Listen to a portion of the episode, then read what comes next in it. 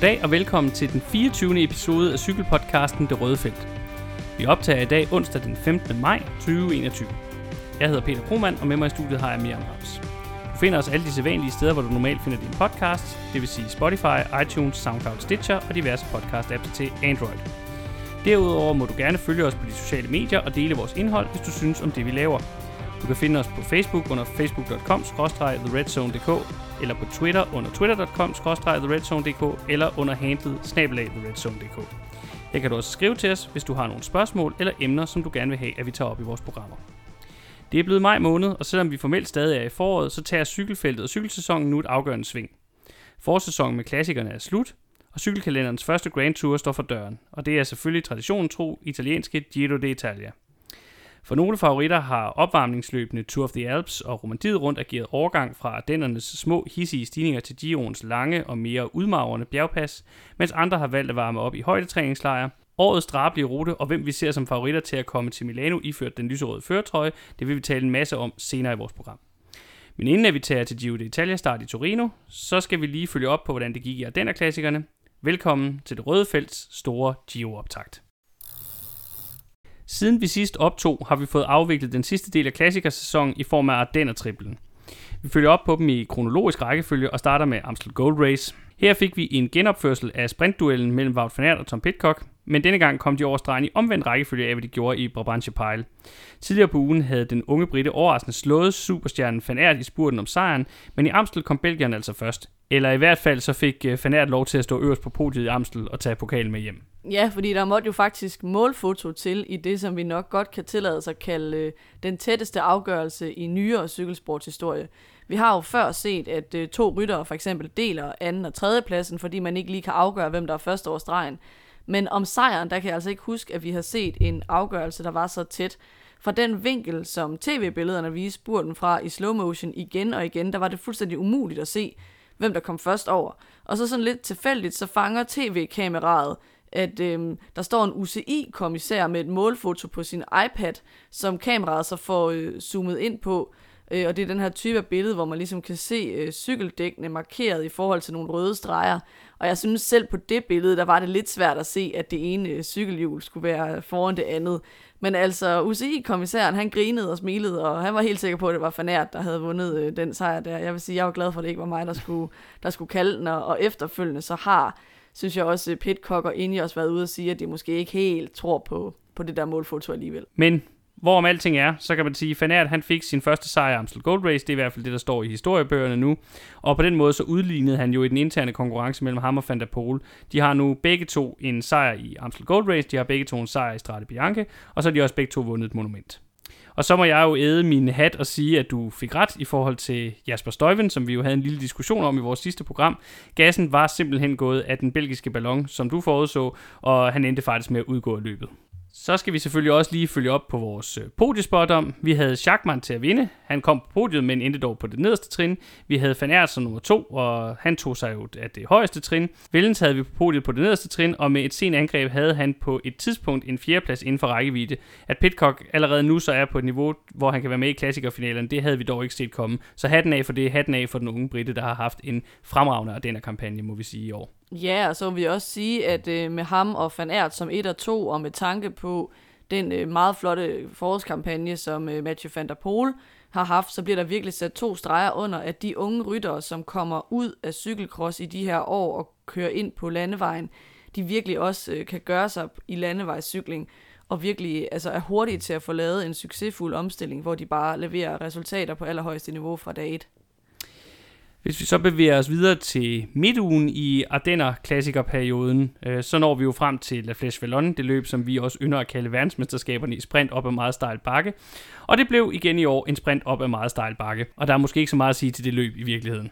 Nej, øh, som så mange gange før, så blev det afgjort på muren i Huy, øh, og der skete egentlig ikke så meget inden da i løbet. Øh, Roglic, synes jeg, kortvejt lignede en, som havde lavet så godt et ryg, øh, rimelig tidligt på muren, at han havde øh, hægtet Philippe helt af, men franskmanden han formåede altså at sætte en super sprint ind til sidst og kilede sig alligevel forbi Roglic, sådan lige det, som Roglic ligesom kigger sig over skulderen for at se, hvor Alaphilippe er blevet af, der drøner Alaphilippe bare forbi ham på de afgørende meter og tager så sin tredje sejr i løbet inden for få år. Så øh, som vi også sagde i, øh, i vores optakt, så er han den regerende konge af Flesh Vallon, indtil andet er bevist, og det blev altså ikke bevist i år heller. Nej, vi fik ret i vores øh, spåede sejr, men øh, i forhold til resten af vores podieforudsigelse ramte vi forbi. Woods, han, øh, som vi havde til at blive nummer to, han endte med at blive nummer 4, så det var selvfølgelig tæt på. Til gengæld så var Mark Hirschi lidt off, og vi havde jo også talt om det her med, at han manglede det sidste form forud for Ardennerne, så det var måske i virkeligheden lidt forventet alligevel. Til gengæld så blev Alejandro Valverde jo nummer 3, og han satte bare en tyk streg under, at han fortsat hører til på øverste hylde i cykelsporten. Det sidste løb i Ardenner-gruppen, Liège-Bastogne-Liège, som også kaldes La Doyenne, den gamle dame, fordi det er det ældste cykelløb på kalenderen, det skulle vi jo faktisk selv have kørt. Altså, vi skulle have kørt amatørudgaven af løbet, der køres øh, dagen før om lørdagen, hvor de professionelle udgaver løbet jo køres om søndagen. Men det blev som så meget andet udskudt på grund af corona, så vi så løbet fra sofaen med stikkerne op i stedet for. Det blev løbet, hvor den slovenske komet Tadej Pogacar tog sin første monumentsejr for næsen af den ældre og yngre franskmand i form af Julian Alaphilippe og David Gody. Ja, og med den sejr, der tog han jo også virkelig revanche oven på udelukkelsen fra Flesh Vallon, som han ikke måtte stille op øh, i tidligere på ugen på grund af nogle positive coronatest på holdet, som så vist efterfølgende viser har været falske positive. Det var de virkelig edderspændt rasende over. Men han fik så lov at stille op i øh, Liège og fik brugt sin øh, indebrændthed konstruktivt, kan man sige. Jeg synes virkelig, det var en meget velfortjent sejr, for han var med i stort set alle angreb, der var i løbet hele dagen.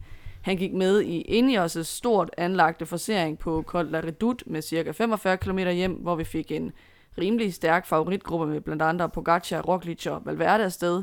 Han rykkede efter Adam Yates, da han satte sit angreb ind på Côte de Forge med 25 km hjem. Det resulterede så i øvrigt i en ret eksklusiv gruppe, som danske Jonas Vingegaard også sad med i, men de kunne desværre ikke arbejde sammen. Da Woods så rykker på La Rochefoucauld i slutningen af løbet, der går Pogacar igen med, den her gang sammen med Alaphilippe, Valverde og Gody, som er dem, der ender med at skulle afgøre løbet imellem sig på stregen. Så jeg synes ikke, man kan sige, at, øh, at Pogacar fedt spillede sig til sin sejr. Nej, det synes jeg bestemt heller ikke. Til gengæld så må vi vel sige, at det var lidt en overraskelse, at Pogacar viste sig at være den hurtigste i den her femmandsgruppe. Altså når man sætter ham over for Alaphilippe, Valverde, Woods og Gody. Især de tre førstnævnte er jo i hvert fald kendt for at være rimelig gode afsluttere. Ja, normalt vil man nok sige, at i hvert fald Alaphilippe vil være hurtigere end, øh, end Pogacar. Men han var så heldig, eller så snu, at han ligesom fik øh, Valverde til at, øh, at tage fronten og selv komme ned og sidde på den bagerste plads i gruppen på Alaphilippes hjul så han kunne ligesom bare sidde og vente på, at Valverde åbnede spurten fra front, og så ellers bare følge Alaphilippes acceleration og gå forbi til sidst. Og det var så også kun lige akkurat, at han faktisk øh, kunne mase sig forbi Alaphilippe, selvom han sad i den her gunstige position. Man kan se, at han kører slænger helt vanvittigt fra side til side og træder et monstergear, han næsten ikke kan, kan træde rundt. øh, men han fik øh, klemt sig forbi Alaphilippe, så altså virkelig flot, velfortjent sejr på dagen, synes jeg. Ja, så vil jeg jo igen lige indskyde, at det gode gamle Valverde jo altså sidder her i den her finale og bliver nummer 4. Det blev ikke til den øh, femte sejr, så han kunne have tangeret Mærkses rekord, men øh, det er bare vanvittigt imponerende, at den her næsten 41-årige gamle mand, altså han, øh, at han sidder med i finalen i så stort et cykelløb. Det er jo, det er jo vanvittigt. Som afslutning på det her, synes jeg lige, vi skal vinde Alaphilippe, som jo igen fik en lang næse her i Liège-Bastogne-Liège. Sidste år, der var det Roglic, der klemte sig forbi ham på stregen, og i år er det så en anden slovener, øh, han kunne se drøne sig forbi sig på de sidste meter. Så temaet for ham i Liège er måske det, man kan kalde øh, slovensk grus i maskineriet. så skal vi også øh, følge op på vores podie selvfølgelig. Øh, der synes jeg for en gang skyld, vi kan klappe os selv lidt på skulderen, fordi vi havde faktisk Pogacar til at vinde. Vi havde så sat øh, Roglic til at blive toer, og Valverde til at blive træer. Man kan sige, at Roglic havde øh, virkelig ikke dagen i, øh, i Liège, øh, men Valverde blev som sagt nummer 4, så det var trods alt ikke øh, skudt helt forbi. Siden vi sidst optog, har der jo så også været kørt nogle etabeløb af forskellige art, blandt andet nogle af dem, der fungerer som optakt til Gion. Dem vil vi i denne her omgang springe over i vores øh, siden sidst segment, fordi vi selvfølgelig kommer til at snakke rigtig meget om resultaterne af de løb, når vi skal diskutere favoritter til den samlede sejr i årets Giro d'Italia. Men øh, et etabløb, jeg lige synes, vi skal rundt om, det er Tyrkiet rundt. Det er ganske vist kun et etabløb på næsthøjeste niveau. Øh, det har tidligere faktisk været World Tour løb, men er blevet nedgraderet til det næsthøjeste niveau. Øh, og det er et løb, der er præget af, at det ikke er så mange etabløbsstjerner, der stiller til start i det. Men sprinterne fra Annegelid, de ynder at tage derned og høste sejre i stribevis i det flade terræn. Og overskriften på det løb må være, Cav is back. Ja, fordi at, øh, der er jo otte etapper i det her løb, og Mark Cavendish han vandt simpelthen de fire af dem. Det er så selvfølgelig foran sprinter, der ikke lige frem er fra den totale top, men han slog trods alt øh, en rytter som den unge Jasper Philipsen, som er en hurtig fyr på vej frem, øh, og han fik også selv øh, to sejre med hjem dernede fra. Så øh, det er virkelig fedt at se øh, Cavendish endelig være tilbage øh, i noget, der ligner øh, hans gamle form, og i, han, som hans gamle jeg. Det er jo efterhånden været tre år siden, vi sidst har set ham øh, sådan. Øh, så det bliver også mega spændende at se, om en Cavendish med noget selvtillid kan køre resultater hjem mod de allerbedste, hvis Quickstep på et eller andet tidspunkt i løbet af sæsonen giver ham chancen i, øh, i nogle af de større etabeløb for at være den sprinter, der skal køres for. Nu er det lidt uden for vores planlagte program, men skal vi lige vende? Der er jo rygter, der går nu om, at Quickstep overvejer at tage ham med til Tour de France. Tror vi på det? Det er vist meget på rygtebasis. Jeg tror, rygtet går på, i det scenarie, at Sam Bennett, som er sprinter nummer et på holdet, ikke har skrevet under på en kontrakt med Quickstep, han har kontraktudløb i år, inden Tour de France, og, de, og det ser ud til, at han skal over på et andet hold, kunne de så finde på at lade ham blive hjemme og tage Cavendish med, så Cavendish kunne jagte de sidste sejre, han mangler for at udligne øh, Mærkses rekord. For, for flest etappesejre, ja. Ja, altså det, øh, det er selvfølgelig svært at sige stadigvæk, hvad det ender med, men øh, og det mest sandsynlige er nok, at det er Bennett, der vil være til start, når vi, øh, ser, når vi når frem til turen i slutningen af juni måned. Men det er i hvert fald et interessant perspektiv, og det er uanset hvad fedt at se en stor stjerne, der vender tilbage på toppen. Endnu en stor stjerne, der vender tilbage til toppen af cykelsporten.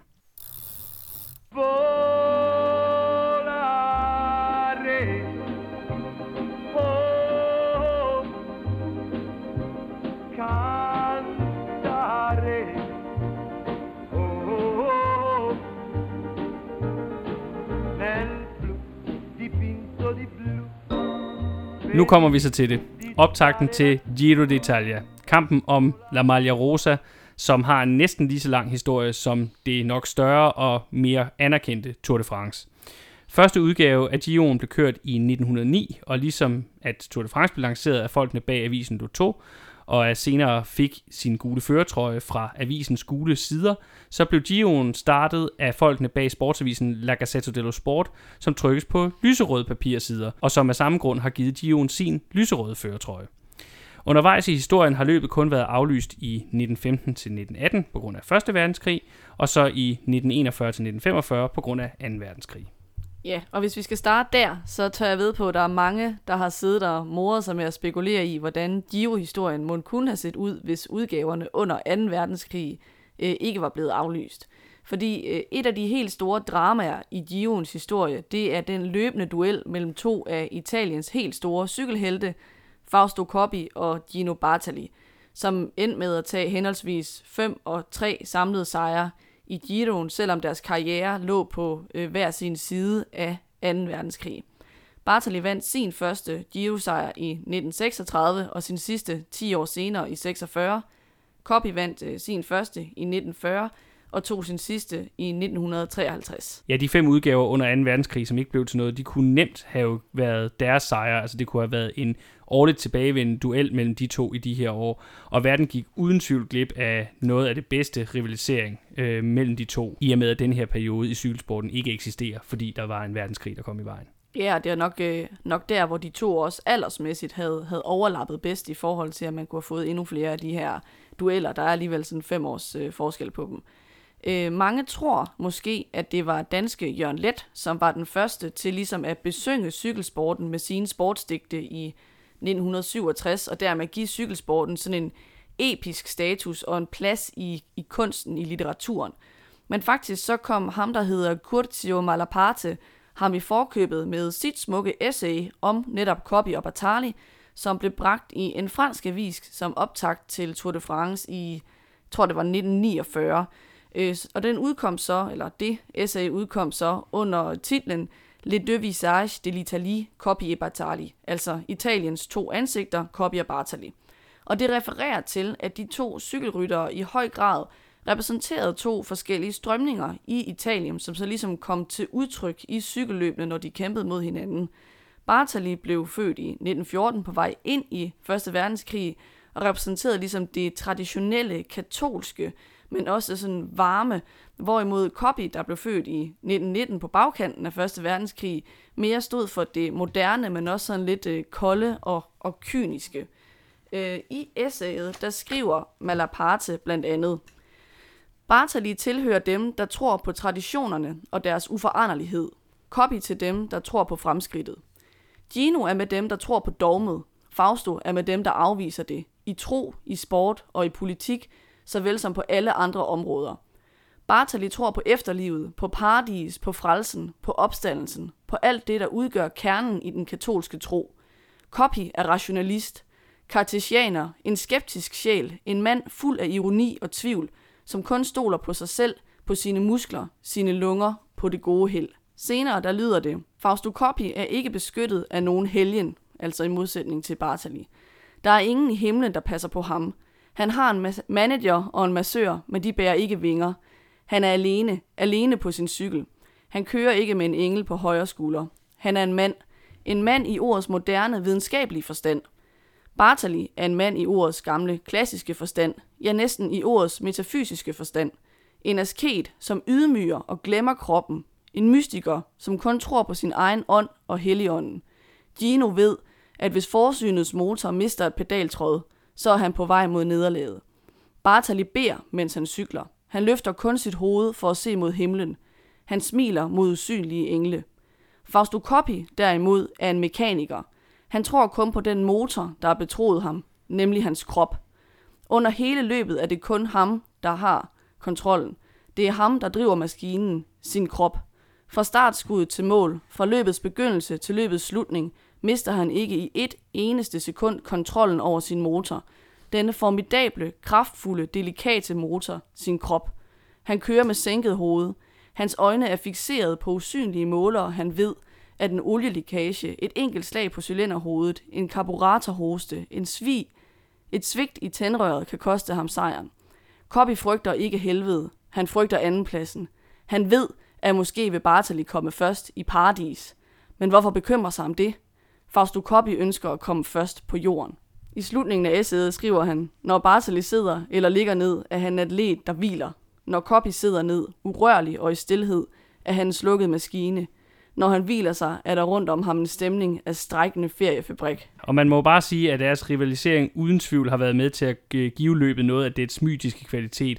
Og Copy, som jo er den ene part i det her, har jo også været genstand for Jørgen Lets cykeldigte. Han er jo Jørgen Lets helt store held inden for cykelsporten, og øh, han har jo skrevet et digt, der simpelthen hedder Fausto Copy, som vi jo har hængende her i studiet på øh, en plakat. Men hvis vi kigger ud over dem, altså ud over Copy og Bartoli, så hedder øh, de to største tidlige Giro-stjerner øh, Konstante Giradenko, som til trods for, at han kun har to sejre, altså to samlede sejre, faktisk bliver kendt som den første Campionissimo, måske på grund af hans 30 etappe sejr i løbet. Det skal lige siges, at Giradenko ikke kun havde succes i Giro d'Italia, han er også stadigvæk den rytter, der har vundet Milano Sanremo næstflest gange med seks sejre. Øh, uh, Campionissimo betyder jo mestrenes mestre, og det er et begreb, et, en titel, der især associeres med copy. Men Fausto var altså ikke den første til at bære det. Øh, det var Giardenko. Og så er der jo øvrigt også, når vi taler Gions tidlige profiler, den tidlige Gio-historiske profiler, så er det også meget, meget vigtigt at nævne Alfredo Binda, som jo var den første rytter til at vinde fem samlede sejre. Ja, og det er faktisk rimelig unikt. Altså, det er kun tre, der har gjort det i Giroens historie. Altså Binda og så øh, Kobi, som vi allerede har talt om.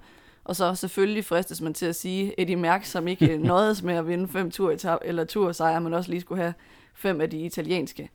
Ellers så har øh, Brunero, øh, jeg tror i 20'erne, og så ellers øh, Bartali, Magni, Gimondi og senest Bernardino vundet øh, tre samlede sejre hver. Så det er altså ikke sådan enormt udbredt at have rigtig mange Giro-titler hængende øh, derhjemme øh, i pokalskabet. I nyere tid, så er der ikke rigtig nogen, der har øh, domineret løbet. Øh, siden i nu vandt de tre sejre, han har i 80'erne, der er der ikke øh, en rytter, der har mere end to samlede sejre. Siden årtusindskiftet, der er der en del, der har to sejre. De mest kendte af dem, det er nok øh, Vincenzo Nibali, Alberto Contador og Ivan Basso. hvoraf det så kun er Nibali, der stadig er aktiv, så han er den eneste, der kører rundt lige nu, som sådan har øh, en trippel inden for rækkevidde. Ja, og så er det jo ikke den eneste Gio-statistik, der er lidt sjov, for Gioen er i helt ekstrem grad et løb, der er domineret af hjemlige vindere. Italien har 69 sejre i alt fordelt på 41 ryttere. Land nummer to, det er Belgien med bare syv sejre, og her står Merckx jo altså for de fem af dem. Så der er virkelig, virkelig stor forskel, øh, og der, det er helt tydeligt, at Gioen især er et løb, der har en helt særlig status og en helt særlig stjerne hos øh, de italienske ryttere. Ja, og så, altså, jeg tror, det, det er tosidigt, ikke? Fordi dels så handler det jo om, som du siger, at Giroen står enormt højt på ønskelisten over trofæer for de italienske ryttere selv. For eksempel så har vi jo set med, med Nibali, som er en af de største etabløbsryttere, sådan set over de sidste 10 år, at han tit har prioriteret Giroen højere end Tour de France, fordi at det nok bare er det løb, øh, der er vigtigst for ham at vinde, efter han har prøvet at vinde Tour de France en gang. Det andet, det er så også, at Giroen ikke har samme prestige som Tour de France, og det er nok især noget, der er blevet mere udtalt over de sidste 20-30 år. Øh, hvis man går længere tilbage i tiden, synes jeg, har man mere indtryk af, at de var nogenlunde ligestillede, de to løb. Men i trakt med, at der er så mange penge og sponsorting, der er endt over hos Tour de France, så er det bare det, der tiltrækker de største stjerner. Dels fordi det er det, der er mest prestige i. Det er også det, som sponsorerne får mest ud af. Så derfor så, så tror jeg, der måske er en større tendens til at sige, okay, hvis man har vundet Giroen en gang, så er det fuld fokus på Tour de France. Ja, og altså, det er jo en udvikling, der især har taget fart, hvis vi kigger på det historisk, så er det fra, fra 90'erne og frem efter. Øh, og altså man kan sige, at altså før, i, i, i, efter Mærks dominans i 70'erne, så er der stadigvæk en periode i, i 80'erne, hvor at øh, vi ser nogle af dem, der også gør det, eller også er de største stjerner i turhistorien i den her periode, en Bernard Hinault, øh, en Steven Roach, der var den sidste, der har lavet triplen, altså vundet Gio'en, turen og VM i samme sæson, og så også en Miguel Indurain, der jo vinder Gio'en øh, og turen i begge to i 92 og 93. Så i den periode er der stadigvæk sådan en vis form for ligestilling, men det er så efter Indurain, at der kommer der et skifte, hvor at det bare bliver meget, meget turfokuseret for de allerstørste etabeløbsryttere, måske lige med undtagelse af italienerne. Øh, og man kan jo se det mest tydeligt, øh, selvom han jo er en, en person, der ikke, vi ikke har så, som der er mange, der ikke har lyst til at nævne, når vi snakker cykelsport, så er øh, øh Lance Armstrong jo det helt ekstreme eksempel på det, der udelukkende i, i hele sin topkarriere fokuserede benhårdt på turen og aldrig værdigede Gio'en. Øh, andet end noget, han lige kørte, hvis han lige mente, han skulle bruge nogle kilometer i benene eller sådan noget.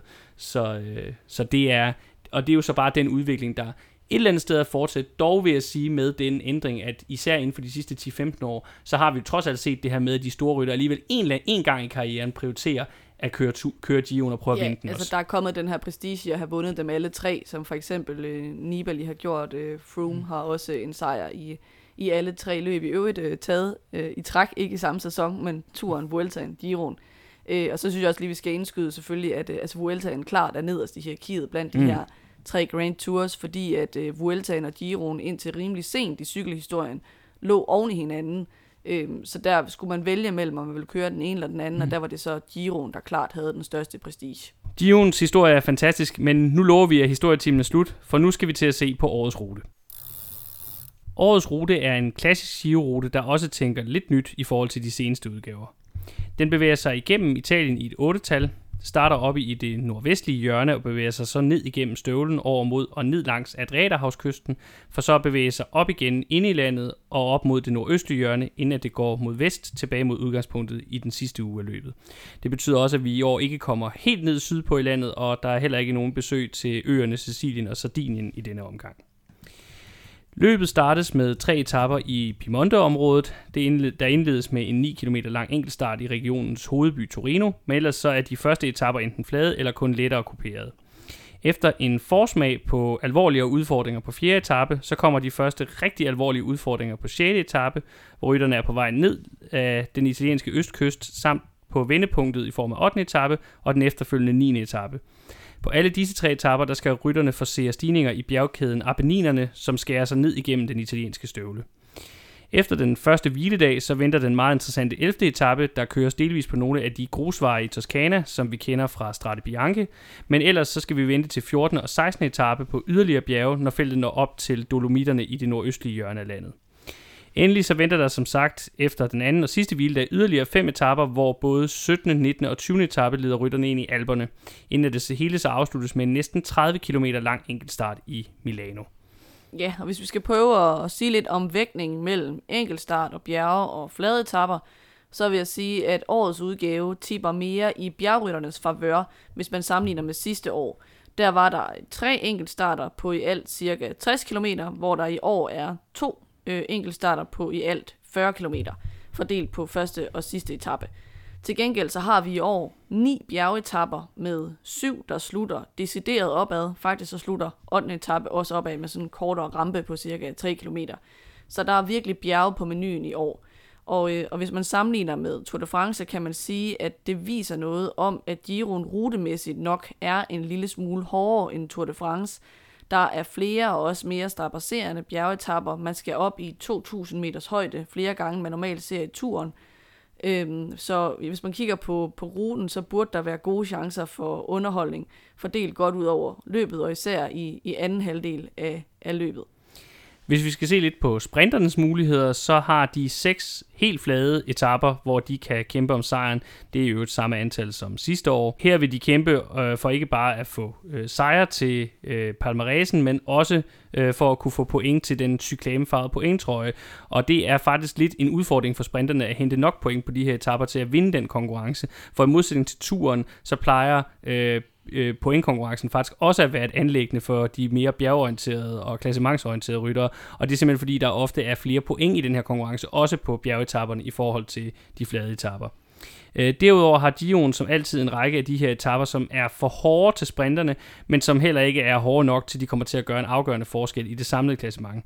Til gengæld så giver de her etapper jo så rigtig gode muligheder for de mere sådan klassikerorienterede ryttere, poncheurs eller bare lykkeridere, der har lyst til at forsøge sig med et, øh, et udbrud. Ja, så skal man sige, at altså, selvom sprinterne har de her seks etapper, hvor de kan boldre sig, så skal man ikke tage fejl af, at det altid er sindssygt hårdt at køre Giroen som sprinter, fordi at der er så mange bjerge, som de skal slæbe sig med henover så mit bud vil også øh, være, det kommer vi også tilbage til senere, at der i hvert fald er nogle sprinter, som vil stå af undervejs og ikke kommer til at, at komme hele vejen med til Milan. Ja, også fordi, at øh, der er nogle sprinter fra nogle af de hold, der især har spurterne som deres fokus, som øh, måske også skal køre turen. Det er igen også noget, vi vil vende tilbage til senere, og derfor måske tænker, at de tager de to første uger, hvor de fleste af sprinteretapperne er med, og så øh, springer de den sidste meget bjergrige uge over, fordi at, øh, at øh, der ligesom ikke rigtig er mere at hente for dem i, i den her sammenhæng.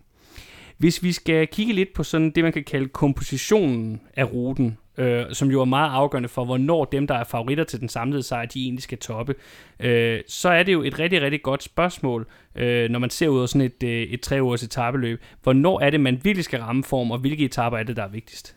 Ja, og der kan man sige, at, øh, at i år, der, der fremstår det rimelig klart, at man skal være i topform i anden halvdel af løbet, fordi Fem af bjergetapperne og den afsluttende enkeltstart på næsten 30 km ligger inden for de sidste ni dage af løbet.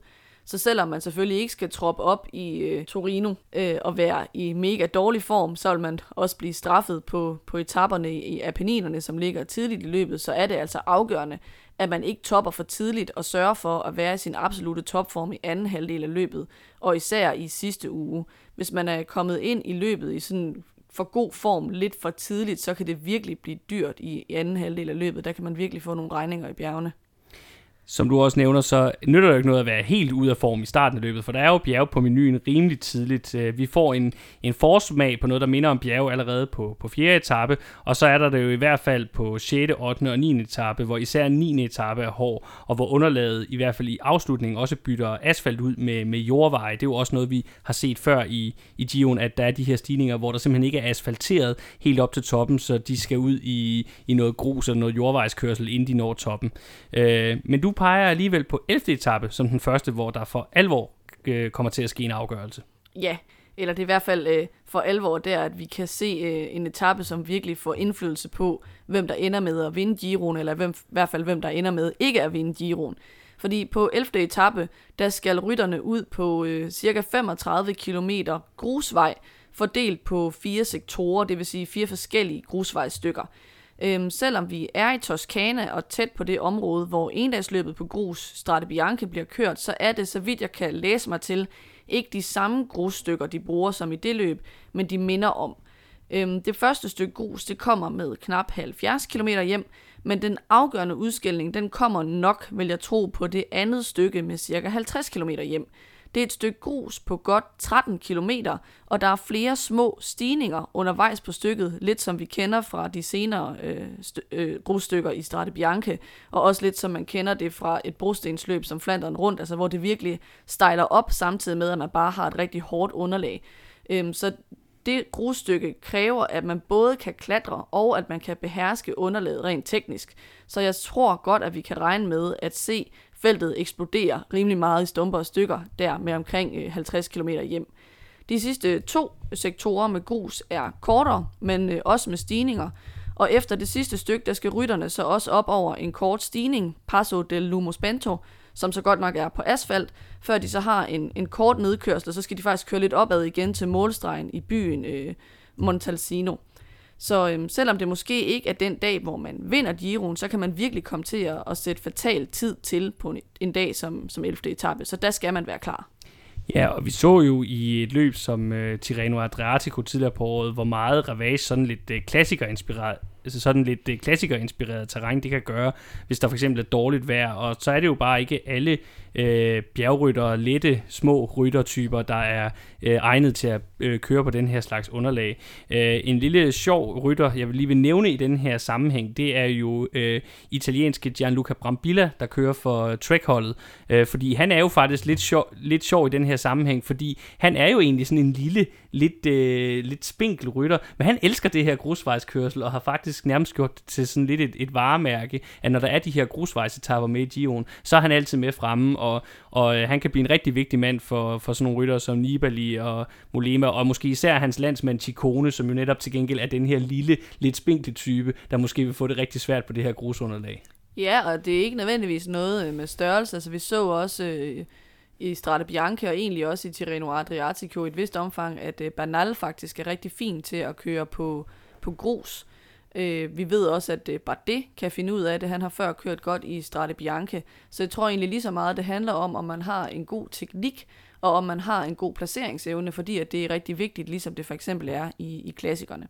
Hvis, han, hvis man vil have noget at, at sammenligne den her etape med, så havde Giroen faktisk i 2010 en grusvejsetappe, som blev kørt i det samme område, nok også på nogle af de samme øh, grusstykker, og jeg mener også, den endte i samme målby, hvor de havde fuldstændig afskyeligt vejr, sådan alt det her grus bare var øh, forvandlet til total mudderpøl. Og meget af etappen, den kunne man nærmest ikke se, fordi at der bare var mørkt, og der var tåget, og der var mudder over det hele, og det var ikke til at se noget på tv-billederne. Øh, og Alexandra Venukurov, som dengang stadig selv kørte på cykel, udtalte efter etappen, at de sidste 45 km var værre end Paris-Roubaix. Øh, men ud af den her mudderpøl, der kom altså Cattle Evans øh, først, som så vandt den her episke etape, øh, og Ivan Barso smed øh, to minutter. Det skal så siges, at øh, det så endte med faktisk ikke at være afgørende for, hvem der vandt, fordi at øh, Barso jo som bekendt formåede at lave et, et vildt comeback det år, og vandt øh, Giroen samlet alligevel. Men øh, ikke desto mindre, så vil jeg sige, at en, en etape som den her, den kan ryste godt og grundigt rundt i klassementet. Ikke mindst fordi, at den faktisk har dobbelt så mange kilometer på grus, øh, Øh, og også mere kuperet terræn sammenlignet med den etape, der var i 2010. Så hvis jeg for eksempel var en Jai Hindley, øh, så ville jeg nok ikke være mega tryg ved at skulle ud og, og køre på, på sådan noget grus her. Han skal virkelig sørge for at holde jul på sin holdkammerat øh, Roman Bardet, når de skal hen over de her grusstykker. Ingen tvivl om det. Men altså, ud over den her etape, som jo især også hvis vejret ikke bliver godt, virkelig kan ende med at blive spektakulær, så er det jo bjergetaperne i løbets anden, hand, i, i løbets anden halvdel, som vi forventer kommer til at være de mest afgørende. Ja, altså den næste store prøvelse, vil jeg sige, det er tre dage senere på 14. etape, som slutter op af det mytiske og modbydelige bjerg Monte Soncolan. Og jeg synes, det siger meget om bjerget, at det i den grad associeres med Giroen og Giroens mest frygtindgydende strabasser, fordi at det faktisk har fået en rimelig sen debut i herrenes udgave af løbet, nemlig først i 2003, Øh, og det er så en af de få ting, hvor kvindernes sport faktisk har en længere historie og var hurtigere fremme, fordi at øh, på kvindesiden, der har bjerget været med i det, der hedder Giro Rosa siden 1997. Øh, Man skal så bemærke, at rytterne kører op øh, af bjerget fra øh, Sutrio, det vil sige, det er det, man kalder den lettere udgave af bjerget. øhm, det siger egentlig ikke så meget, fordi det betyder egentlig mest bare, at den, øh, den ikke er helt lige så stejl set over hele opkørslen. Den er ligesom delt op i to dele, hvor de første 9 km, det stiger med knap 9%, som jo stadigvæk er meget, altså det vil blive betragtet som et hårdt bjerg i for eksempel Tour de France. Så kommer der så et plateau på cirka 1500 meter, og så de sidste 3 km er virkelig modbydelige med 13% i gennemsnitlig stigning, og så flere sektioner på, på over 20%. Så selvom vi snakker den lette udgave, så er det i den grad et skræmmende bjerg. Ja, der, der findes ikke nogen let side af Monte Om det er den ene eller den anden side, så bliver det frygteligt at køre op af alligevel. Og så kan man jo sige, at det her bliver en ekstra ond dag, fordi de skal køre næsten 150 km før de når det første bjerg i form af Forcella Monterest, øh, og så kører de ned ad det, og så skal de så køre de her 14 km op ad Sonkolan. Øh, de her dage, hvor de kører meget fladt, og så pludselig opad, er rigtig svære for nogle ryttere, fordi det kan fordi det kan være meget om, fordi det kan være meget svært at omstille benene fra fladt til bjerg. Øh, så det er den dag, hvor øh, mange vil komme til at tabe øh, og vinde meget tid. Og hvis man skulle lave en parallel der, så kan vi jo øh, tænke tilbage på øh, Bjarne Ries legendariske sejr, øh, etappesejr på Otakam i 96, da han vandt turen, som netop også var sådan en etape. Den havde været fuldstændig flad hele vejen frem til, at de så rammer de sidste, tror jeg det er 13 km, hvor det bare går opad. Så øh, den slags, det er virkelig en test i sig selv, når man bliver udsat for det som cykelrytter. Ja, altså det man selvfølgelig kan frygte som seer, det er, at fordi at der stadig er syv etapper tilbage, og fordi de sidste tre kilometer er så hårde, som de er, så vil favoritterne måske ikke ture og spille tidligt ud, så man kan godt få sådan en dag, hvor man sidder og venter og venter og venter, og så får man en kort finale på 3 kilometer.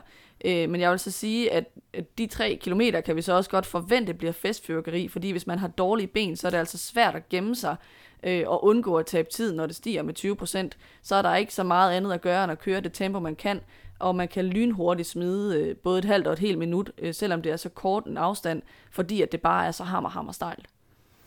Ja, og så oven på det her, øh, oven på den her kraftudladning, det her vanvid, så går der kun to dage, og så kommer 16. etape. Den slutter så godt nok med en nedkørsel til byen Cortina de Ampezzo, som i øvrigt er berømt i andre sportsmæssige sammenhænge. Den var nemlig vært for vinter i 1956, og skal faktisk være vært for vinter igen sammen med Milano i 2026. Øhm, men fordi det altså slutter nedad, så kunne man måske tænke, at, det, her, at denne her etape ikke bliver så afgørende. Men det skal man altså ikke lade sig snyde af. Nej, fordi når man ser på rute profilen, så går det altså opad nærmest fra kilometer 0. Rytterne skal over fire bjergtoppe den dag, og i alt der bliver det til intet mindre end 5.700 højdemeter på en dag. Og tre gange, der skal de op i over 2.000 meters højde. Det er der, hvor man plejer at sige, at når man krydser den grænse, så er der nogle ryttere, der bare får det virkelig svært, fordi at man kommer op i en meget, meget tynd bjergluft, og der er nogen, hvor benene simpelthen bare mister kontakten til kroppen, når man kommer så højt op. Et eksempel på det er Jakob Fuglsang, som tit har haft problemer med at komme op i, øh, i det her meget øh, høje luftlag. Så det er, er virkelig en dag, hvor rytterne kan komme til at lide, så det gør noget. Og så er det også en dag, der kommer til at være fuld af Gio-historie. Vi skal nemlig over Paso Podoi, som Coppi var første mand over hele fem gange i løbet af hans Gio-karriere. Det er også øh, Gions højeste punkt i år, hvilket vil sige, at det har den her titel, Chima Coppi, som altid gives til det højeste punkt i Gion. Det var den, øh, det var den titel, Paso de Stelvio havde sidste år. Og øh, i år er det så Paso Podoi, der har den med sine 2.239 meters højde. Til gengæld skal vi så sige, at den her stigning er ikke så ond igen. Den er 12 km lang og stiger i gennemsnit kun med øh, 6,9 procent. Det sidste bjerg er til gengæld øh, mega ondt. Øh, Paso Yao jeg ved ikke hvordan det udtales. Det starter med øh, flere ramper på 12% nede i bunden og har en gennemsnitlig stigning på, på 9%, og der skal de altså op øh, i 2.233 meters højde, så altså næsten lige så højt som, øh, som Chima Copy. Så jeg tror ikke, at der er nogen tvivl om, at 16. etape øh, virkelig bliver en hård dag. Der er også nogen, som kalder det kongeetappen, selvom den ikke øh, slutter opad. Til gengæld så bliver rytterne så belønnet med en hviledag dagen efter, inden det så går løs i tredje uge. Og de får brug for den hviledag inden de sidste fem etapper, fordi allerede på 17. etape, så er der igen øh, en bjergetappe med afslutning opad. Så har de godt nok en flad etape på 18. etape. Sprinternes sidste chance for en etape så de sprinter, der nu er tilbage på det tidspunkt, øh, hvis ikke de alle sammen er stået af, inden at vi så får den 19. og den 20. etape, som er back-to-back bjergetapper med afslutning opad. Ja, der synes jeg, at det, det er værd at stille skarpt på 20. etape. Altså dels fordi vi tit ser, at når der er flere bjergetapper øh, i træk, altså flere dage i træk med bjerge, så er rytterne bange for at åbne for tidligt op på den øh, første af dem, fordi at de er bange for, at de får hammeren dagen efter. Dels fordi, at ruten bare er rigtig, rigtig fed den her dag. Øh, de begynder først at køre opad knap halvvejs inde i etappen efter cirka 75 km, men der tager de så også for alvor fedt. Opkørslen til det første bjerg, Passo di San Bernardino, er cirka 30 km lang. Det er altså noget, der bare føles fuldstændig uendeligt på cykel. Altså prøv at forestille dig, hvis du er sådan nogenlunde almindelig cyklist, øh, og du kører på arbejde, så ligger du nok og kører med 20-25 km i timen på flad vej. Så forestil dig, at du sådan øh, kører det tempo, det er så i mere end en time, at du skal køre, og så går det bare opad. Så det vil tage væsentligt længere tid. Altså de kommer til at køre opad i mere end en time i træk, tror jeg godt, vi kan, kan regne med på San Bernardino. Og det er virkelig noget, der kan komme til at gøre ondt, også fordi det er så sent i løbet. Øh, så får de en kort, meget stejl opkørsel bagefter til Paso de los Spluga, som er øh, ved grænsen mellem Italien og Schweiz, og som så vidt jeg har kunne læse mig til, faktisk ikke har været med på ruten siden øh, 1965. Efter nedkørslen af den, der skal de så op af øh, Alpemotta, øh, som vist nok gør debut i løbet, så vidt jeg har kunne læse mig til. Øh, og den bliver så Giroens 8. bjergtop afslutning. Det kan virkelig blive en dyr dag på 20. etape, hvis man ikke har benene, fordi de sidste 90 km, det er bare ren lidelse. Det har været en lang Giro, der har været rigtig mange bjerge. Det er sådan en dag, hvor en, der sidder i føretrøjen eller på podiet, godt kan klappe fuldstændig sammen og simpelthen øh, køre sig helt ud af top 10. Jeg tror virkelig, det bliver et brag af en afslutning. Og samtidig så skal de tænke på, at de har en 30 km enkeltstart, de skal performe i dagen efter. Ja, fordi som du selv lige nævner her, selv med den menu på den næst sidste etape af løbet, så kan vi faktisk ikke være sikre på, at det her Giro bliver endelig afgjort. Nej, øh, der er ikke nogen tvivl om, at den afsluttende enkeltstart den virkelig kan blive altafgørende på en rigtig modbydelig måde. Vi så det jo for eksempel så sent som sidste år, at Jai Hindley mistede den lyserøde føretrøje på sidste etape, som var en enkelt start på cirka 15 km. I år er den så på, jeg tror det er 29,4 km, så det scenarie kan sagtens udspille sig igen. Vi har også set det ske øh, for nogle år tilbage, hvor Tom Dumoulin tog trøjen fra Quintana på en afgørende enkeltstart. Vi har også set Hesjedal tage den fra øh, Rodriguez tidligere. så det er ikke øh, noget, der er så unormalt i Giroen sammenlignet med turen, hvor det sådan bliver betragtet som sensation. Så man kan godt have, have skiftedag der på sidste dagen. Ja, det, turen har jo været bange for det her koncept siden øh, dengang, at øh, Fignon han, øh, han mistede sejren til Greg LeMond på, den, af, på en afslutning start ind på Champs-Élysées i, i 1989. Siden har de ikke gjort det, men Gion holder fast i at, at kunne køre med det her enkeltstartsdrama på, på sidste etape. Så alt i alt tænker jeg bare, at vi må sige, at vi cykelfans har ikke noget at brokke os over i forhold til ruten. Det, der er lagt op til, at det bliver en rigtig, rigtig spændende Giro.